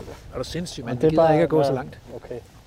Men Hvad skal vi øh, så? jamen, vi skal, nu synes jeg, vi skal fortælle, hvor vi står. Så øh, vi er gået ud af skoven, og så står vi i det, der vel bedst kan beskrives som en strandrørsump. Og så kigger vi ind på et skovbryn, som er ekstremt meget anderledes end den bøgehøjskov, som vi kiggede på før. Fordi her bliver der ikke produceret tømmer, og det vi kan se, det er nogle, øh, øh, nogle bævrende bævreaspe, der står der og rasler med bladene i skovbrynet. Så er der en sælgerøn, der er et egetræ, der er et skovæble, som bærer øh, helt ufattelig mange æbler. Ikke? Altså øh, bittesmå æbler, men jo til gengæld sidder de jo så tæt som på. Og lækre mirabeller derovre. Og der er et mirabelletræ derovre, og der er nogle tjørn, der står i skovbrynet, og jeg kan se de røde, rødviolette blade af en øh, benved derhenne. Ja, ja. Øh, Ja. Det er simpelthen så super artsrigt, og det er jo fordi, der kommer lys og sol i det her skovbryn, og fordi at der ikke bliver dyrket træer, så de der egetræer får lov til at blive også, ja. oldgamle. Der står næsten alt det, der kan stå. Og pil herover, ikke også? De her brede pil, ikke også? Altså, Ja. ja. der står alt det, der nærmest kan stå i sådan en skovbryn, naturligt. Ja. Det står her. Og så er det stadigvæk kun, altså, tænk sig stadigvæk på en hektar i regnskoven, der kan stå 500 forskellige træarter. Ja. Ikke også? Og her har vi nu stået og peget på 10. Ja. det er helt vildt. Men det er, det, det, det er den natur, som jo, hvis man forvildede Ja. øh, Kaløskoven, så vil den kunne rykke ind i skoven i alle de indre skovbryn, mm. og kunne brede sig ind i skoven, og kunne føre en masse liv med sig. Nå, men uden for skoven her, der står så øh, en tagrørsump. Så det er nogle stranding, ja, der er noget strandkogleakser, der er noget tagrør, og hjortetrøst, ikke også? Det er sådan en rigtig rørsump, ikke? Ja. og, øhm, Og det er jo samtidig et klassisk billede for det ugræssede danske lysåbne landskab, at når Mm. der ikke kommer nogen græsne dyr, eller når der kun kommer de der ganske få hjortedyr, som er ude i vores uhegnede kulturlandskab, så, så bliver der en voldsom vækst og biomasse, som ikke bliver spist op, og Mm. som gavner relativt få arter af planter. Ja, det er godt til rørsanger, til rørspurve og til vandrikser og sådan noget, ikke også? Altså, det er Som jo ikke er planter, nej, men nej, fugle. men, ja, men det der med, det er jo altid godt for nogen. Det skal man forstå, det Ja. der med, der er jo arter, der stortrives med sådan en, en ting her, ikke Ja. også? Og det, og det er jo generelt dem, der trives mange steder, fordi det er sådan her hovedparten af landet ser ud, Ja. ikke også? Det er der ikke noget galt i med. Altså ikke andet end, at så mangler vi lige den variation, som de græsne dyr skaber. Ja, altså, jeg vil godt ved med, for 200 år siden, der er kalk heroppe på siden her, ikke også? Der står blå anemoner og så videre, der har stået melkodriver hernede for foden, ikke også? Og sådan nogle ting der. Den stod jo i Østjylland i gamle dage. Den er jo uddød fra Jylland nu for længst, ikke også? Altså rigkærsarterne. Ja. Det her det er et rigkær oprindeligt. Jo, så Op kunne der jo godt have fløjet en egesommerfugl i det her skovbryn, Ja. eller der kunne have fløjet en, en slåensommerfugl Ja. i de der slåenkrat. Øh, men alle de der sommerfugle, der levede i skovlysninger og lyse skove, de er jo nærmest uddøde alle sammen. Ja, altså, øst, mere altså rødlig perlemor selvfølgelig. Ja, selvfølgelig væk. Ja. Så og det er det. Det er virkelig, altså, og det synes jeg faktisk er slemt, når vi nu taler politik, det er, at, at vi har virkelig allerede mistet meget. Altså, vi har virkelig mistet meget. Vi drømmer ikke om, hvor meget vi har mistet. Altså, når man læser beretningerne fra slutningen af 1800-tallet, øh, optællinger af planter ved Køge, Køge der omkring 1840, Kamp Høfner, ikke også? Og man læser Wiesenberg Lund. Og sådan, altså, man kan slet ikke forestille sig, hvor meget liv der har været i de landskaber. Og det er væk, og det kommer ikke igen. Altså, det kommer ikke igen. Øh, det kommer til i hvert fald til at tage rigtig mange generationer, hvis de arter skal indvandre af sig selv. Ja. Okay, det er så, altså, der har vi så udskudt et, et spørgsmål og en beslutning til fremtiden, der hedder, at hvis vi nu beslutter os for, at den her natur skal være vildere på nogle større sammenhængende områder, mm. skal vi så hjælpe nogle af de der arter, der er forsvundet ind igen, fordi de ikke kommer af sig selv, eller skal vi sige, det var bare ærgerligt, altså. Og den, det tror jeg bliver et andet, det bliver simpelthen et andet afsnit af Vildspor. Så, men det jeg gerne vil tilbage til i, i det her vildspor, det er, okay, den danske naturs tilstand er elendig, der mangler græsne dyr, det vi står og kigger på, det er faktisk 80 procent af det lysåbne areal i Danmark er ugræsset. Mm. Så det er det, det repræsenterer her. Når vi så kommer ind på det græssede landskab, og det er så det, vi kan kigge ud på slotsruinen og så konstatere, at der går nogle græsne dyr derude, og det ser rimelig afpelset ud, øh, kan man jo godt sige derude. Øh, relativt, Ja, relativt. relativt der er tæt. masser, Der er, der er faktisk masser. Der er stadigvæk biomasse Ja, derude. ja. På store dele af det græssede, de 20 procent, der så er græsset, der går der mange dyr i sommergræsning. De bliver sat ud i maj måned og taget hjem 1. oktober eller deromkring. Øh, og så bliver de fodret på stald om vinteren. Ja. Derude i det græssede landskab, der har man to muligheder. Enten bliver der ikke spist op, eller også så bliver der spist op om sommeren. Ja. Hvad vil du helst have, Morten?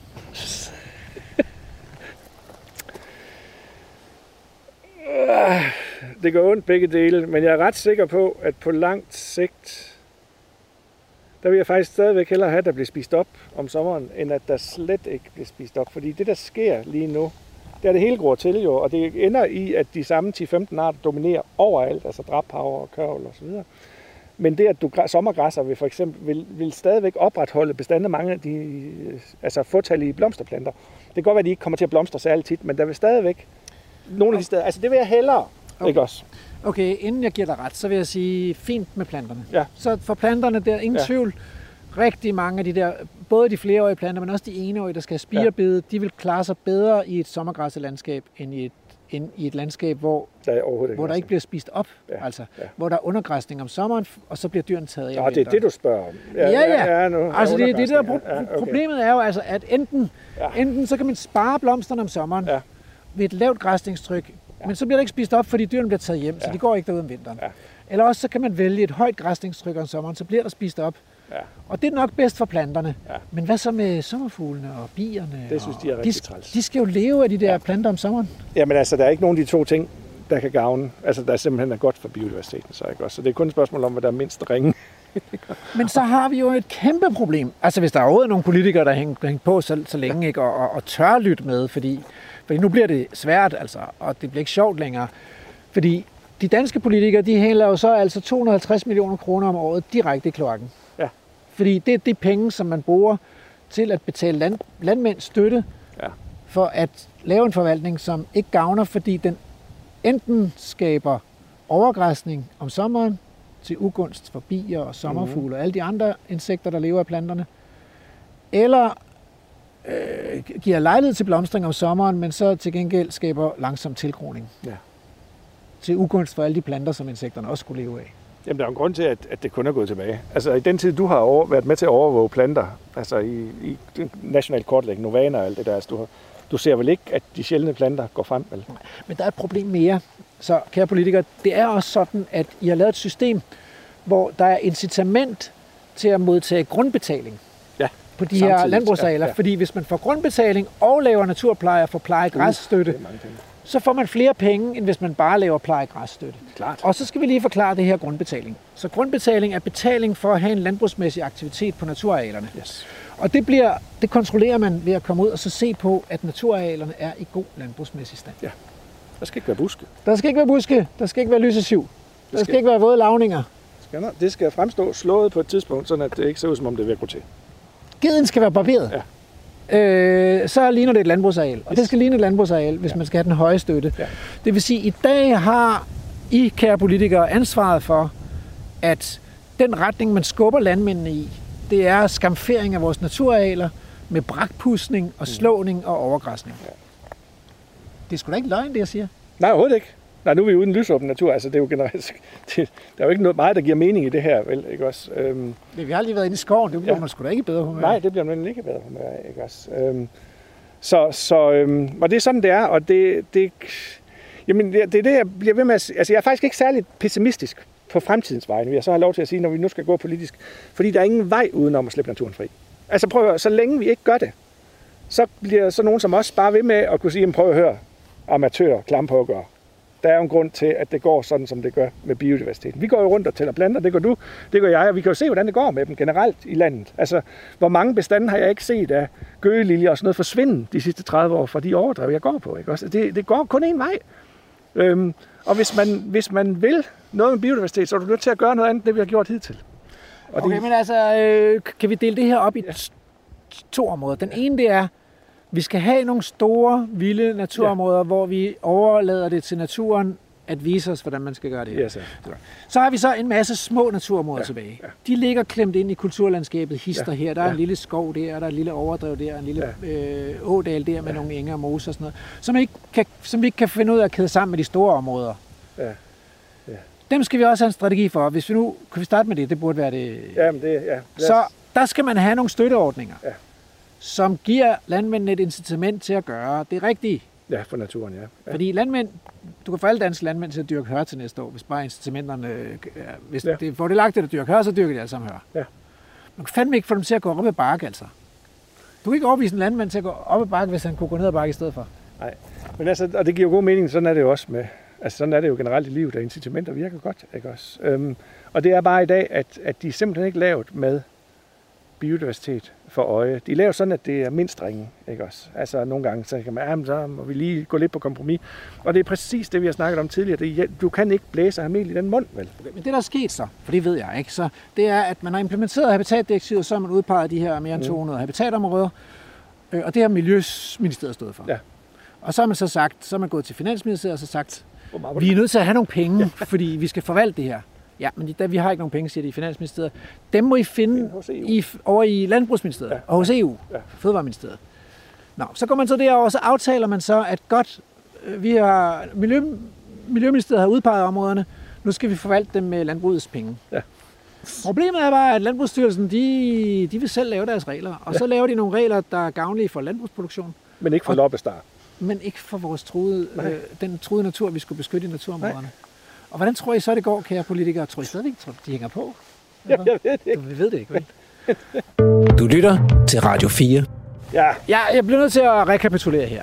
Hvis I hænger på, så det I lytter til, det er øh, Naturens Radio, Vildspor på Radio 4, og det handler i dag om, hvad vi skal gøre hvis, for at få et grønt valg, et naturvalg, øh, og for at gavne den biodiversitet, som virkelig, virkelig vandsmægter har det ringe i øh, det danske landskab i dag, og har haft det i årtier. Og øh, vi skal prøve at se, om vi kan finde noget håb, fordi øh, Mm. det, det står fandme skidt til, altså. men lad os prøve at høre. Ja, Det er så- det, det er jamen, den, jamen, den, jamen, ham, ham, der taler nu, Ja. ja. og som afbryder mig, inden jeg har fået præsenteret ham, det er Morten D.D. Hansen, som er, øh, som, som er chefkratlusker på Naturhistorisk Museum i Aarhus. Og øh, det er hans skyld, at vi står her øh, på Kale, fordi han har misforstået vores mødested. Men øh, han har forstået rigtig mange andre ting, så derfor er han jo... en- Hvad var det, du skulle til at sige, Morten? Jamen jeg vil sige det der med, at det er sgu en reel udfordring med de der to hektar, der ligger som en ø i et agerlandskab.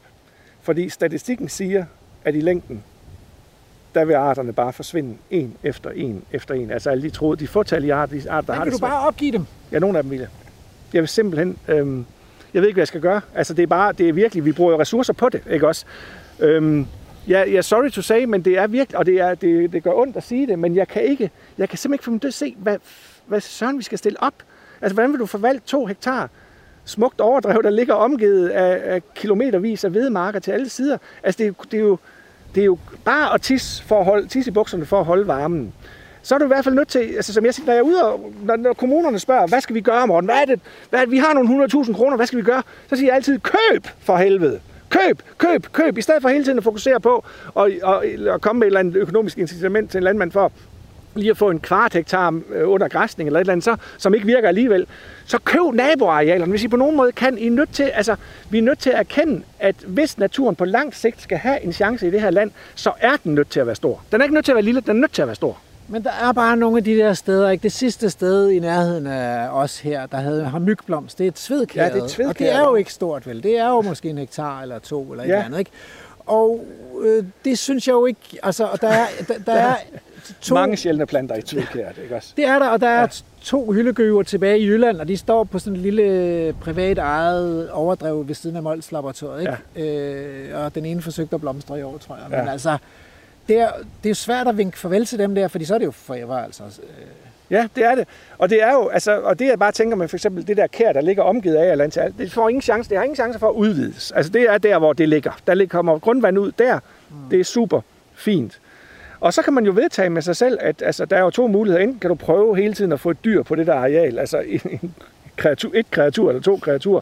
Eller også kan man jo gøre, som Sydjords Kommune har valgt, sådan valgt pragmatiske, det er at ikke lave frimærkforvaltning længere, men man vil stadigvæk have et mobilt rejsehold af heste, der lige kommer ud nogle dage, og lige græsser i bund en gang imellem. Altså, make the best of a bad job. Altså lige at få, så må det være sådan, man gør. Mm.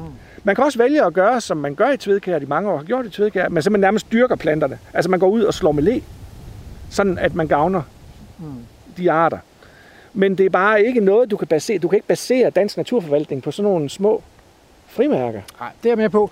Jeg synes jo, vi var, vi var i Sverige her i sommer Ja. med Vildspor. Altså, Det er jo meget det, svenskerne har gjort. De har fundet de der små perler, og så har de forsøgt at optimere forvaltningen af de små mm. perler der. Og, og det har de haft en vis succes med. Men, øh, men jeg giver dig sådan set ret i, at det i det lange løb er, er det ikke det, vi skal basere forvaltningen på. Så lad os, lad os forlade de små områder, mm.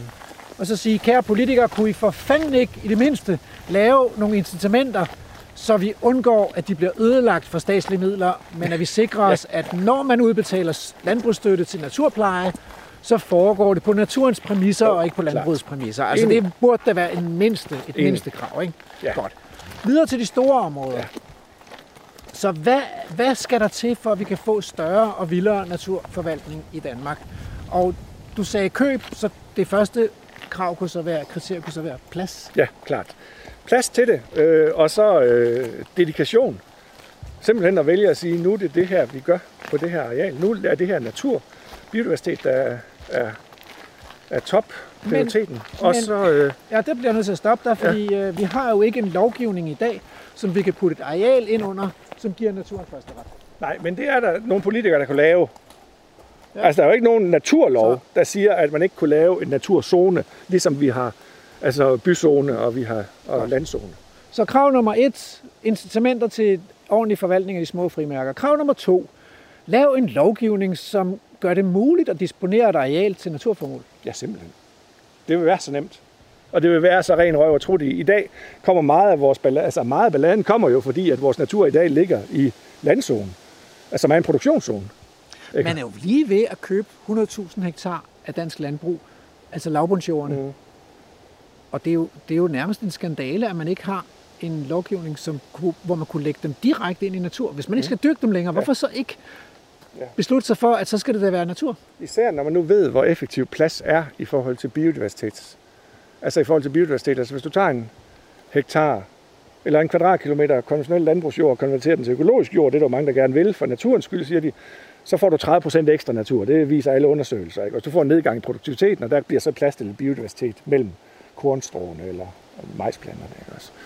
Hvis du for eksempel tager 10 hektar ud af den kvadratkilometer, altså en tiendel af arealet ud, og lader ligge helt uden plov forever fra nu af, så får du ikke 10 eller 30 procent ekstra natur, så får du 3.000 procent ekstra i forhold til arter og individer, fordi der kommer myrerne, der kommer alle fuglene, altså buskene med alle fuglene i, så i stedet for kun at have sanglærker, så har du lige pludselig 15 forskellige arter af sangfugle og sådan noget. Altså det er så sindssygt meget mere effektivt. Men Morten... Men, men vi har bare valgt, altså det er svært for os at opgive den der dyrkning. Men Morten, hvis vi nu skal øh, henvende os lidt til politikerne, ja. og selvfølgelig også til vælgerne, som jo nok er de fleste af lytterne af programmet, så øh, så tror jeg, at de fleste tror, at hvis du, tager, hvis du stopper landbrugsdriften ja. på et areal, og du holder op med at gøde og sprøjte og så og ja. pløje, ja. så er det natur. Så du behøver ikke, du behøver ikke yderligere lovgivning. Nej.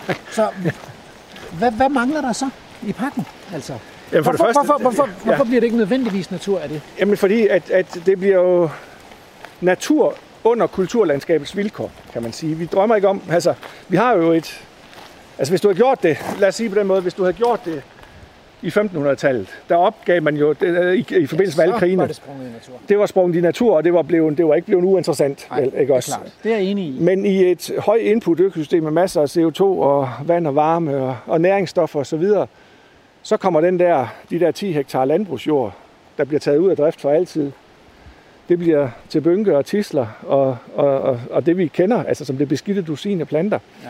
Du er nødt til på en eller anden måde at få de naturlige processer med i spil. Altså det, du kan simpelthen ikke snakke om vild natur uden at tale om hele suiten af naturlige processer. Inklusiv det, græsning. Vi, vi kan sige, at det er, når vi siger naturlige processer, så er det dem, der får naturen til at blive dynamisk. Og det er dem, der er så helt utrolig irriterende og besværlige og for os mennesker. Mm, ja. Så det er oversvømmelser, det er forsumpning, det er brænde, det er store bøvede dyr, som tramper og græsser og forstyrrer vores øh, nattero. Det er slid.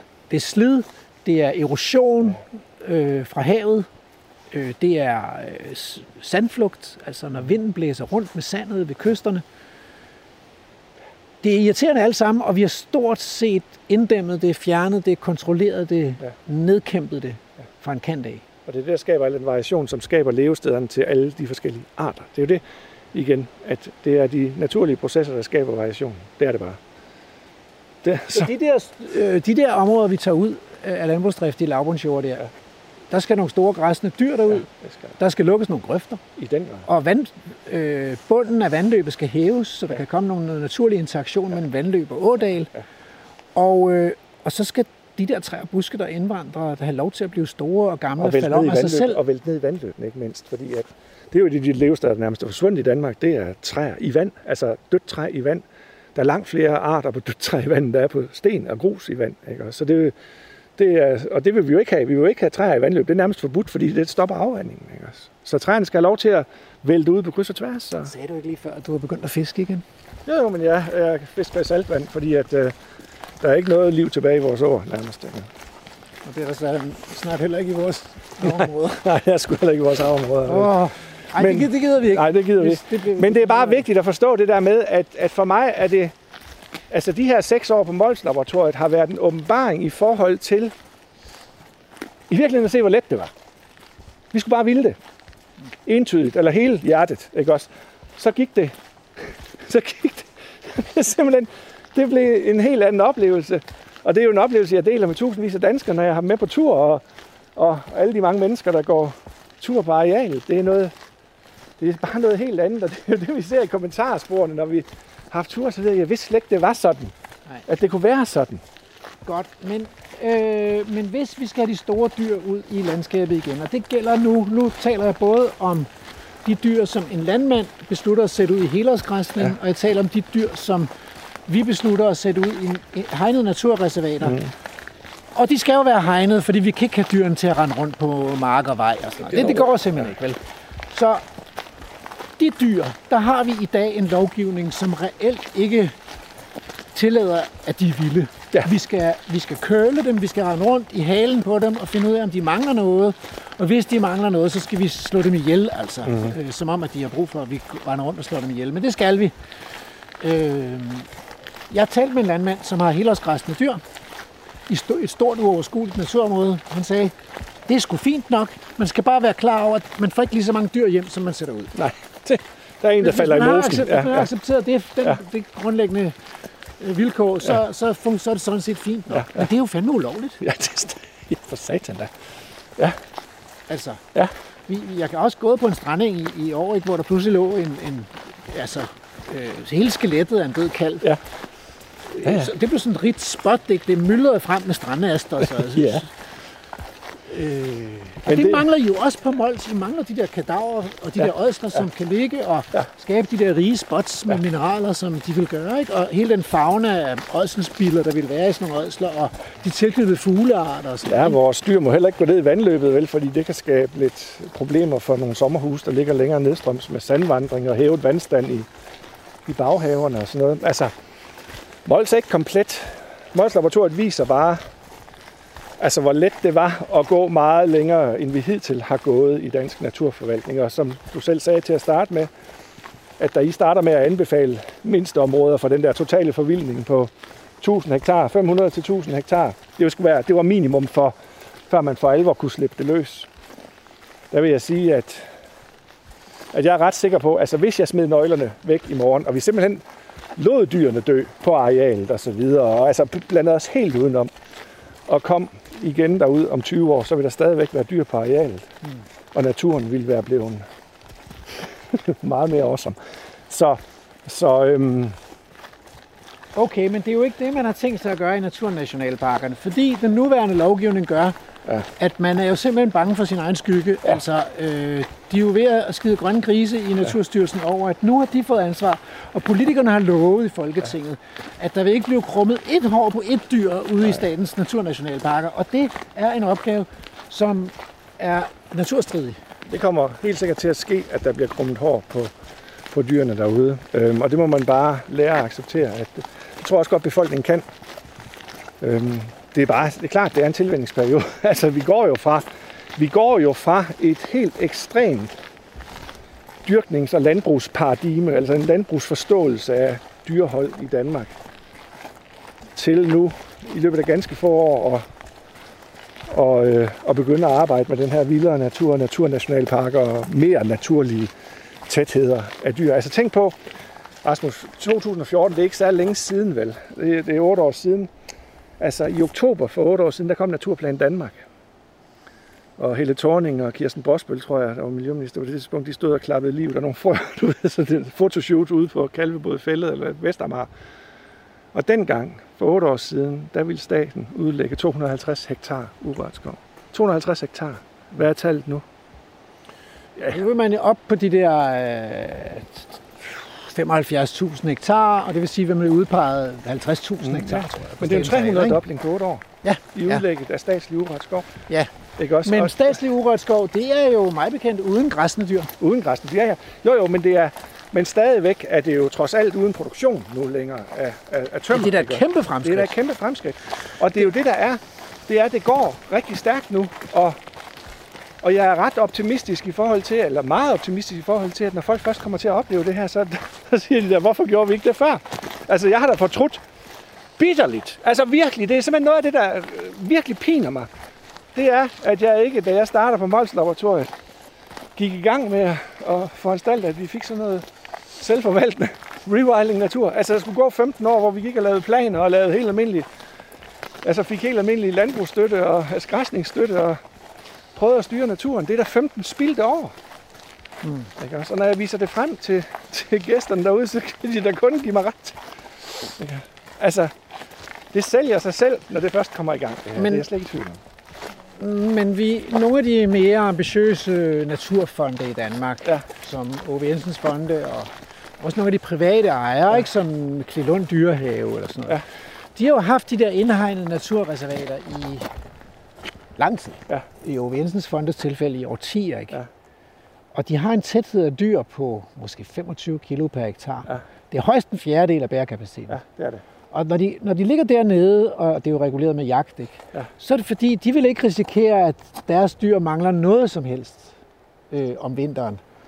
Og, øh, og, og det handler jo ikke bare om hegn, det her, fordi øh, der var jo et år, hvor dårdyrene på Æbelø døde af sult, Ja. Fordi de alle sammen gik over til Æbelø, men de var fuldstændig fri til at gå deres vej. Ja. Ikke desto mindre, så blev de derovre i flokken og døde af sult, ikke? Ja, ja. Og det var et ramaskrig. Ja. Folk ville ikke se på det. Forlangte, at nu blev de her vilde dyr, de skulle bare fodres, eller også så skulle de reguleres. Øh, Der måtte være nogle mennesker, der måtte tage sig af dem for fanden, ikke? Altså. Så jeg synes jo stadigvæk, der er utrolig lang vej til, at vi accepterer at slippe de dyr for fanden. Og du har selv, hvornår var det, du lagde den der video op af en krondyrkalv, døende krondyrkalv på Hervejen. Var det 20. i 8. 2017 eller noget stil, tror jeg. Og det var et vildt dyr, Ja. uden for hegn. Ja.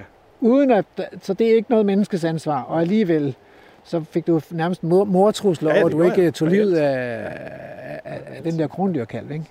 Den lå bare fredeligt og var i gang med at dø. Men det er et paradigmeskift, og det er, altså, prøv at høre. Den unge generation, de vil noget andet end den ældre generation. Altså det er bare, da du tænker på, at der er rigtig mange mennesker, der har lagt, en, eller der har lagt enormt meget identitet i, i deres omgang med naturen. Enormt meget selvforståelse. Det er jæger, og det er, altså alle, prøv, alle jamen, bønder og skovdyrker, alle mulige prøver jo at legitimere, Og Hvad der det er, kæledyr Ja, derhjemme, hvad det er, vi gør. Vi gør det jo altid. Vi bilder os selv ind, at vi altid gør det for det, det, for det store samfundsgode skyld. Ikke også? Vi gør det for, for naturens skyld, vi gør det for samfundets skyld, vi gør det for... Derfor piner vi ja, dyrene og holder dem under slavelignende Ja, jamen, og derfor gør vi det og det og det og der. Det er også prøv at tænke på, hvor skidt det ville være for folkesundheden, hvis ikke jeg fik lov til at køre offroad på min mountainbike. Ikke også? Man prøver hele tiden at finde det der objektive gode. Og for at holde dyrebestanden sund, Ja. så skyder vi dyrene. Ja, hvis ikke vi udlagde gydebanker, så ville der jo ikke være nogen fisk i vores farvand.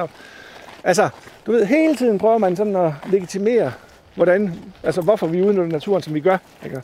Og så kommer der sådan en charlatan som mig og siger, "Jamen, prøv at høre, bland jer, altså lad det Lad det nu, lad nu være. for fanden. Hold nu op. Hvor svært kan det være at bare lade blande jer udenom? Der var en røstjert der. Det, man skal altid lige huske, at det kan være de sidste sangfugle, vi ser af de forskellige arter. Øhm, og, og det er bare, altså det er jo et slag i ansigtet. Jeg har oplevet en skovfod, der sad og, og simpelthen sagde, vi I biologer, I kaster vrag på syv generationers samvittighedsfuld skovdyrkning. Altså, jeg har været, min familie har været med, min slægt har været med, siden opdyrkningen af, af heden og de første træplantninger i Jylland. Ikke også? Altså, og, og så kommer der nogen og siger lige pludselig, jamen de er jo, vi behøver ikke gøre det overalt. Der er jo også nogle steder, hvor vi bare kan blande os helt udenom. Det er simpelthen, det er ligesom, det er jo kætteri for fanden. Ikke også? Altså, du, den blotte eksistens af en alternativ virkelighedsforståelse, den skal bare bekæmpes. Fordi at den, den er et slag i ansigt på din, din selvforståelse og din identitet. Jeg kan da godt forstå, der er modstand. Jamen, kan du godt forstå, der er modstand? Jo, jo, men Morten for helvede. Ja. Altså, øh, øh, vi, vi oplever jo de der pensionerede statsskovridere, Ja. ikke? Ja. Og nu, nu, hvor de er pensionerede, så må de pludselig sige deres mening, Ja. ikke? Og så kommer det sorteste reaktionære gods ud ja, i ja, ja. kronikspalterne, ikke? Ja. Men, øh, I England, men der de- siger men man, de- i England stat- siger man jo, de- de er døde om 20 år. Ja, men det er de statsskovridere, der sidder der i dag, sgu da ikke, altså. nej, nej. Men det er bare, det er, det er, paradigmeskifter tager jo tid. Men kommer det til at ske? Men, ja. Altså, vi er jo selv døde for fanden om Ja, vi er lidt. selv døde. Så vi når det jo ikke. Nej. Vi når, nej. Nej. Det, Men den unge generation har aldrig nogen, er ikke længere dannet af landbrug eller skovbrug eller jagt. Vel. Okay. Den unge generation, de, de, er, de er blanke tavler at skrive på. Når jeg har sådan en gymnasieklasse med ude i Molsbjerg, der er sgu da ingen børn i hele verden. Prøv lige at høre her. Der er jo ingen børn i hele verden. Hvis du slipper en børnehave eller en første klasse løs ude i naturen, så er der ingen af dem, der starter med at spørge, er den her art nyttig? Kan den bruges til noget fornuftigt, ikke også? Kan den, kan, kan, kan den brænde? Hvad, altså, kan den noget som helst? Eller de spørger heller ikke, er den skadelig? Vel? Alt er interessant for dem, ikke også? Og hvis nu bare du sørger for at holde det ved lige, det der fordomsfrie, den åbne tilgang til naturen, ikke også? Jo. Øhm, jamen prøv at høre, så er, der, så er det her en, det er en motorvej. Det går kun en vej. I hvert fald så længe du ved, at der ikke er en, der ikke ligger en russisk krydser og knaller granater ind over, eller altså, vi skal forstå stadigvæk, at, at i det øjeblik, at, at the shit hits the fan, der er det jo vigtigt, at vi kan få noget tømmer, og vi kan få noget, noget at spise, ikke også? Og vi kan eksportere noget. men i et Men det er, jo overskud... ikke, altså, det er jo godt nok et naturprogram, men Ja. det er jo ikke et anti-landbrugs- eller anti-skovbrugsprogram eller et anti-fiskeriprogram. Vi, vi indtager også fast føde her øh, Absolut. på redaktionen. Ja. Og den er organisk. den er skabt Det af er liv. den, og vi er ikke engang veganere, så Nej. det burde vi måske nok ja, ja. overveje. Det må vi lave et afsnit ja. om. Hvorfor vi ikke gør her. Men, men det er bare... Det er vigtigt. Altså, jeg er så fortrøstningsfuld. Altså, prøv at høre, det er... Du ser heller ikke ret mange unge politikere stille sig op og tale imod vild natur, vel? Altså, jeg kan ikke lige umiddelbart komme på nogen. Kan du det? Ej, jeg kan finde på nogen, der øh, måske ikke helt har forstået det, og som, Ja, ja. som mest taler om at redde klimaet. Eller, Ja. ja. Men Nu skal vi i dækning, fordi det er alligevel nogle som det er relativt nogle øh, saftige byer. ja, byer med høj luftfugtighed. Det kan man roligt sige. website. Fangeren der.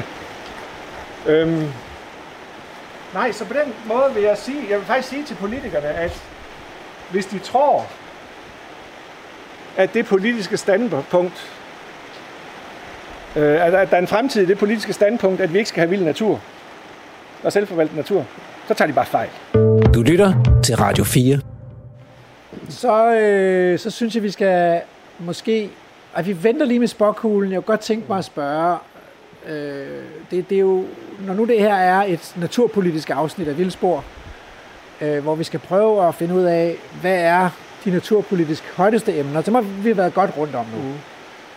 Så kunne der godt være nogle af Vildspors lytter, der tænker, hvad skal jeg så stemme, når jeg står der i stemmeboksen? Og øh, med mig her i dagens afsnit, der har jeg Morten D.D. Hansen fra Naturhistorisk Museum, og vi er jo ikke medlemmer af et politisk parti her. Vi står her under halvtaget i regnvejr øh, på Bekalø Slotsruin. Men jeg kunne alligevel godt tænke mig at spørge, øh, hvem fanden skal man stemme på? Hvis man nu vil sikre en grøn fremtid for Danmark, er der så nogle af partierne, der, hvor politikerne trods alt har fattet lidt mere end de andre partier? Ja, det er der. Jeg vil ikke stå og sige, hvem det er. Altså prøv at høre, det er simpelthen op til, til folk at, at gøre. Jeg skal ikke være den, der rådgiver om, hvor man skal sætte sit kryds, men jeg vil sige, gå ind og se debatterne, for eksempel om naturnationalparker, om rewilding i Folketinget. Det har været debatteret. Man kan, man kan simpelthen søge inde på Folketings TV, kan man søge på naturnationalparker, så kan man se debatterne, og man kan sige, uh, se, hvad der bliver sagt. Og jeg siger dig, der er politikere fra begge sider, der siger rigtig, rigtig gode ting øh, i de øh, ordførertaler for eksempel. Og så må man, øh, så må man danne sig. Altså der er, der er forskel på politikerne. Der er forskel på, hvor meget de har forstået. Men det kan man, det kan man høre, når man ser de debatter. Det lover jeg, ikke også? Øh, det har, det, det er virkelig, det er virkelig sjovt at se. Det er ikke altid for de mest forudsigelige kanter, at, at det stærkeste forsvar for vild natur kommer. Jeg tror også, at man faktisk kan se øh, en øh, ordførerdebat Fra Naturmødet, og parti- ja. partilederdebat fra Naturmødet. Ja, De ligger der øh, filmet. Og det var i hvert fald en, øh, en øjenåbner øh, for mig. Ja. Og det er jo interessant, at øh, naturpolitik ikke behøver at være en rød dagsorden, selvom det nu er den, en rød regering, der har lavet det mest ambitiøse naturpolitiske øh, tiltag, øh, som jeg har set, mens jeg ligesom har været aktiv i de sidste 30 år. Men der er også øh, politikere på den øh, blå fløj, klassiske blå værdifløj, som i den grad har forstået, hvad naturpolitik handler om, og vildere natur. Så Og og det er jo positivt. Det er jo sindssygt positivt, ikke også? Fordi at, at, øh, at det fortæller i virkeligheden, at naturpolitik er et, er et øh, har meget, meget bred opbakning.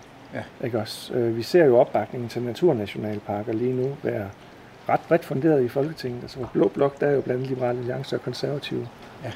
øh, med der.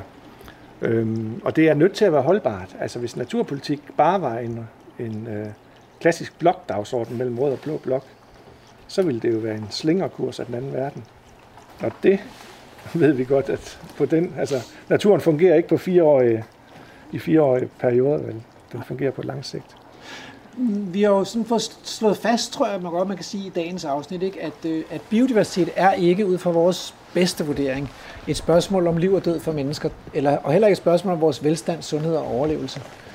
Det tror jeg jo mange mennesker tænker, det er, og derfor blander det sammen med miljøpolitik og klimapolitik, som jo i et eller andet omfang handler om, at vi skal sikre en, en, øh, en sikker verden, der kan levere de ydelser, vi har brug for. Jamen prøv at høre, det er jo også en, det er også en diskurs, som, som mange forskere er, er hoppet på, fordi at jeg kan huske, da jeg sådan begyndte at interessere mig for natur og naturpolitik allerede for en 30 år siden, jeg kan huske, der var, det var sådan en mantra blandt mange biologer, vi var nødt til at lære at tale finansministerens sprog. Vi var nødt til at tale, altså hvis natur og biodiversitet skulle være et politik, altså prioriteret politikområde, så skulle, det kunne, så skulle man kunne regne på det, ligesom man kan regne på sundhed og undervisning og alt muligt andet. Øh, at det var, og der vil jeg bare sige, at, at det, hvis man vælger at tale finansministerens sprog, så kommer man langt hen ad vejen til at lyve for sig selv og for finansministeren. Men man kunne gå den anden vej og sige, at man vil gerne lære finansministeren at tale vores sprog. Ikke?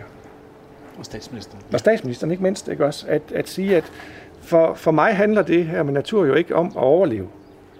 Altså, vi overlever jo fint, uden de der forpu... Altså, altså der er jo allerede for, her, for, nu har vi gået i Kalø Hestehave, der er forsvundet masser af arter fra, ikke også, de sidste 50-100 år.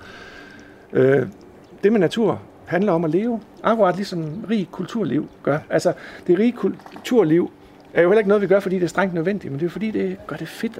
Altså, du har vel også været på festival, og du har, du men har, er, har det så, selv...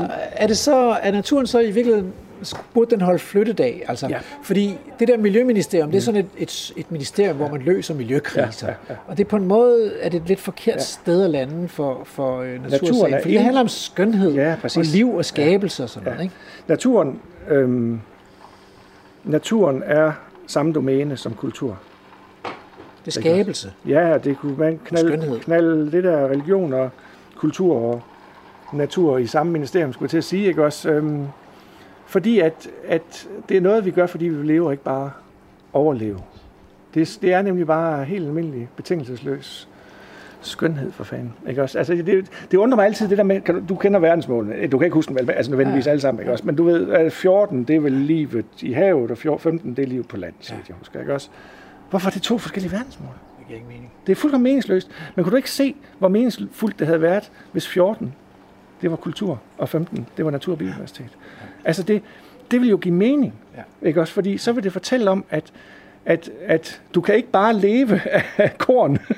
du kan ikke bare leve af korn.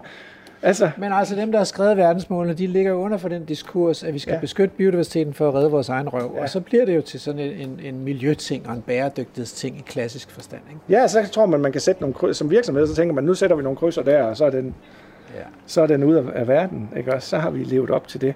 Så kan Men, man også godt forstå, at folk planter de der træer, ikke? fordi så vokser der træ op, og det er godt, mm. og det er levende og sundt, og det kan vi bruge til noget en Men altså på en konkurrerende kanal, der har vi haft det der program, Giver os naturen tilbage, ikke også, øh, som vi nu er i gang med at optage, så, så færdiggøre sæson 2 af. Og det der er, det er, når du ser folks reaktion, når de lige pludselig har fået mange blomster og bier, så, altså de går rundt med det mest salige smil på. Det er ikke en skid med, det har intet med, med overlevelse og frygt at gøre. Det har simpelthen at gøre med at tænke sig, at man har givet plads til livet, og livet har udfoldet sig. Det skulle ligesom have været til en fed koncert eller et eller andet. Det er samme slags spil, man går rundt på. Og det er bare så meget mere ærligt. Og det er det, jeg så gerne vil have, at vi er ærlige om, altså om med, i forhold til natur og biodiversitet. Det er, jamen altså, nogle af os synes virkelig, det er fantastisk med en rig verden. Så kan der godt være nogen, der ikke er, og jeg synes, det er fedt, og så må de jo stemme anderledes. Altså, det er heller ikke alle, der går nej, i biften, eller nej. i, i det kongelige teater, jeg har aldrig været i fodboldkamp. Eller, eller... Også. Altså, men jeg synes sgu da, det er fedt, vi har en opera. Ja, ja. Okay. Så kommer spot, spotdomskuglen alligevel her til sidst. Altså, hvis vi nu... Der er virkelig sket meget de sidste, på de sidste mm, folketingsvalg, ikke? og dagsordenen har ændret sig og sådan noget. Hvis vi nu spoler tiden 20 år frem, hvor er vi så? Har vi så har vi fået en uh, naturzone? Har vi fået en biodiversitetslov? Har vi fået modet til at give de der dyr deres fulde frihed, og ikke sådan en, en, en halvlunken frihed som i dag? Øh, til spørgsmålet om naturzonen, der tror jeg ikke, der tror jeg, det kommer. Ikke også? Øh, det er for god en idé. Simpelthen objektivt set. Altså, når vi, det er jo det der med, slår vi regnearkene til, ikke også? Fordi at, at meget af det, vi har snakket om nu, er netop, hvor, vi, hvor det i virkeligheden ikke handler om regneark, ikke også? Det handler om, hvad vi gerne vil med livet, og altså, det er politik, ikke også? Men slår vi regnearkene til og regner på det ligesom et objektivt rumvæsen, vi gør, så er der ingen tvivl om, at naturzonen er en god idé. Det vil gøre vores liv Det er det, der virker. Ja, det er det, der virker. Og herregud, vi har en meget lang tradition for fysisk planlægning ja, i det her ja. land, ikke? Så jeg tror, det får vi. Altså, vi får mere effektiv naturbeskyttelse og, og, en naturzone. Vi er ikke kommet dertil på 20 år, at uh, vi slipper dyrene helt fri. Det er jeg helt sikker på. Det tager, det tager længere tid, men, men vi kan ikke være undgået, have undgået at, opleve det på det tidspunkt, fordi at, at nogle dyr kommer til at dø de her steder. Der er jo to processer i gang. Ikke? Den ene proces er erkendelsen af, hvor meget øh, mishandling vi udsætter vores produktionsdyr for. Ja, ja. Den er vi fuld gang, den proces. Ikke? Ja, om 100 år, der vil vi kigge tilbage på, på den periode af Ligesom vi kigger på slaveriet i dag. Ja, præcis. Ja. ja, det vil vi. Det er den ene proces. Den anden proces, det er, så det, det er så det der med den glæde, der er forbundet ved at opleve ja. de der. For nu siger du så, I giver os naturen tilbage, at man kan blive glad for, når der pludselig er blomster og sommerfugle i ens have. Ja. For mig her, og det er jeg også virkelig blevet derhjemme, og jeg er stadigvæk i dag, den, altså ting, jeg føler mig virkelig hjemme mellem alle de venner, der er i ja, min have. Ja, ja. Altså virkelig. Men den store åbenbaring er den, som jeg og Andrew, jeg har slæbt dig med derud, jeg ved, det har virket på ham også, det er at opleve dyr, der har deres eget vilde liv ja. i naturen, ja. ude på Mols Laboratoriet. Det er simpelthen, det, det er svært at beskrive, hvad det gør ja. ved en, altså. Ja. De er der ikke for min skyld, de er der for deres eget liv. Og, og det at opleve at stå ved siden af, og, og få lov til at ikke tage del i det, men at være vidne til det, ja. det er så livsbekræftende. Ja. Det kommer til at tage længere tid end 20 år, men det er ingen tvivl om, at det også kommer på et tidspunkt. Og især når områderne bliver lidt større, så prøv at høre, det bliver det mest naturlige for os igen om 100 år, der vil man tænke, hvordan helvede kunne vi have... Hvorfor gik vi og slog dem ihjel? Ja, især fordi det var jo der, vi var for, for altså, Chauvet-grottens malerier er malet for de der 33.000 år siden, og der gik vores forfædre, og så kiggede de på hinanden, og så tænkte de, hvad er det mest magiske og kraftfulde i hele vores verden? Og så malede de tabloer med vilde dyr. Huleløver og urokser, vildheste og næsehorn og elefanter. Og der malede nogle sommerfugle også. Men det gjorde de ikke. Det gad de sgu ikke. Nej. Det var der ikke øh, plads nok i på væggene i de der huler til. Så det er også det, man skal huske ja. som biolog, ikke at stille sig tilfreds med mosser og, og melede kodriver og sommerfugle, når der faktisk hører, øh, i virkeligheden hører elefanter og næsehorn ja. til. Ikke? I hvert fald bison og elge. Jeg synes, jeg, vi tror du, okay, et, et, et, et spørgsmål. Ja, ja. Tror du, vi har fået et dansk, et dansk naturreservat med elefanter om 20 år? Nej. Det tror jeg ikke. Det gør jeg Om 100 har vi. Ja, jeg tror, at vi har fået det. Der er en rigmand, ja, der er en milliardær, som, ikke har, øh, som allerede har en Tesla og ikke har mere at bruge sine penge til, der tænker, det der, det siger de klogeste biologer i Danmark, det siger de, at det er sgu det, vi mangler.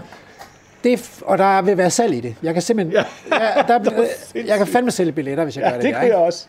Er du sindssygt? Jamen, det ved du, jeg, altså med det argument der, der er, det er jeg sgu med på. Altså, hvis det, det bliver ikke statsligt, det er det helt sikkert, men det bliver en eller anden, øh, en eller anden, der, der er en vild.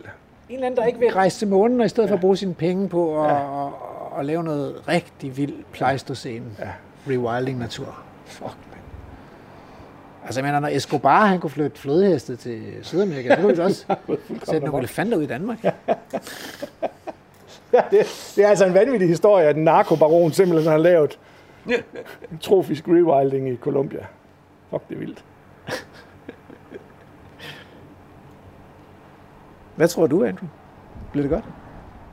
Altså ikke afsnittet her, men fremtiden.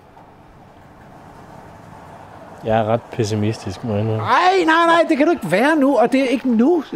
Programmet er alligevel lukket ned, og du repræsenterer ungdommen, og vi har lige prist ungdommen. Vi har rost dig for at have mod til at, at se virkeligheden i øjnene, og så siger du bare, at jeg er pessimist. Hvorfor? Fordi de er så sure, de der hestedamer. Jeg, jeg stoler ikke på politikerne. Og det er sådan en almindelig misantrop, det der. Eller realist. ja, ja. Altså, der er meget populisme i politik, og det men, men det, som Morten siger, det er, at det her det bliver folkeligt, så der er også plads til populisterne på den dagsorden her. Er det ikke det, du siger? Det, det, det, den, den, den, den køber jeg. Den kan jeg godt være med på. Men jeg tror, de er blevet, tror du ikke, de er blevet lidt skuffet i Socialdemokratiet over, at det der med de vilde heste og naturnationalparkerne mødte så meget modstand? Jeg tror du ikke, de lige... Jo, og det kan også være, at... Jo, det kan godt være, at de er det, men, men, men de holder ved. Der, der er ingen vej tilbage. Godt. Det bliver det sidste ord. Ja. Morten D.D. Hansen, øh, museumsinspektør, chef Gratlusk og Naturhistorisk Museum i Aarhus. Tak fordi du vil øh, være med til at sætte den politiske dagsorden. Selv tak.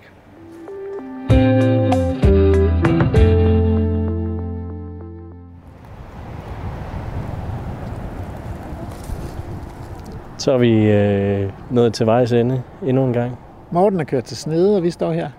Ser ud af landskabet. Det er tid til Heiko. Vi nåede ikke ud til Nej. Slottet? Nej, det gjorde vi ikke. Der er altså faktisk et pænt langt at gå derud. Ja.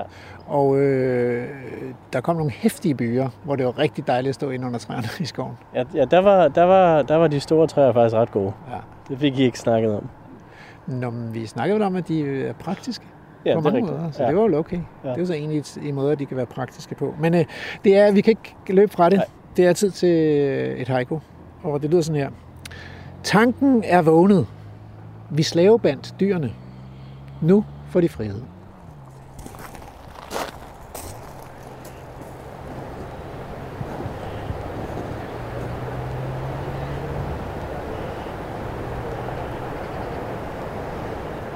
Programmet er produceret af Videnslyd for Radio 4.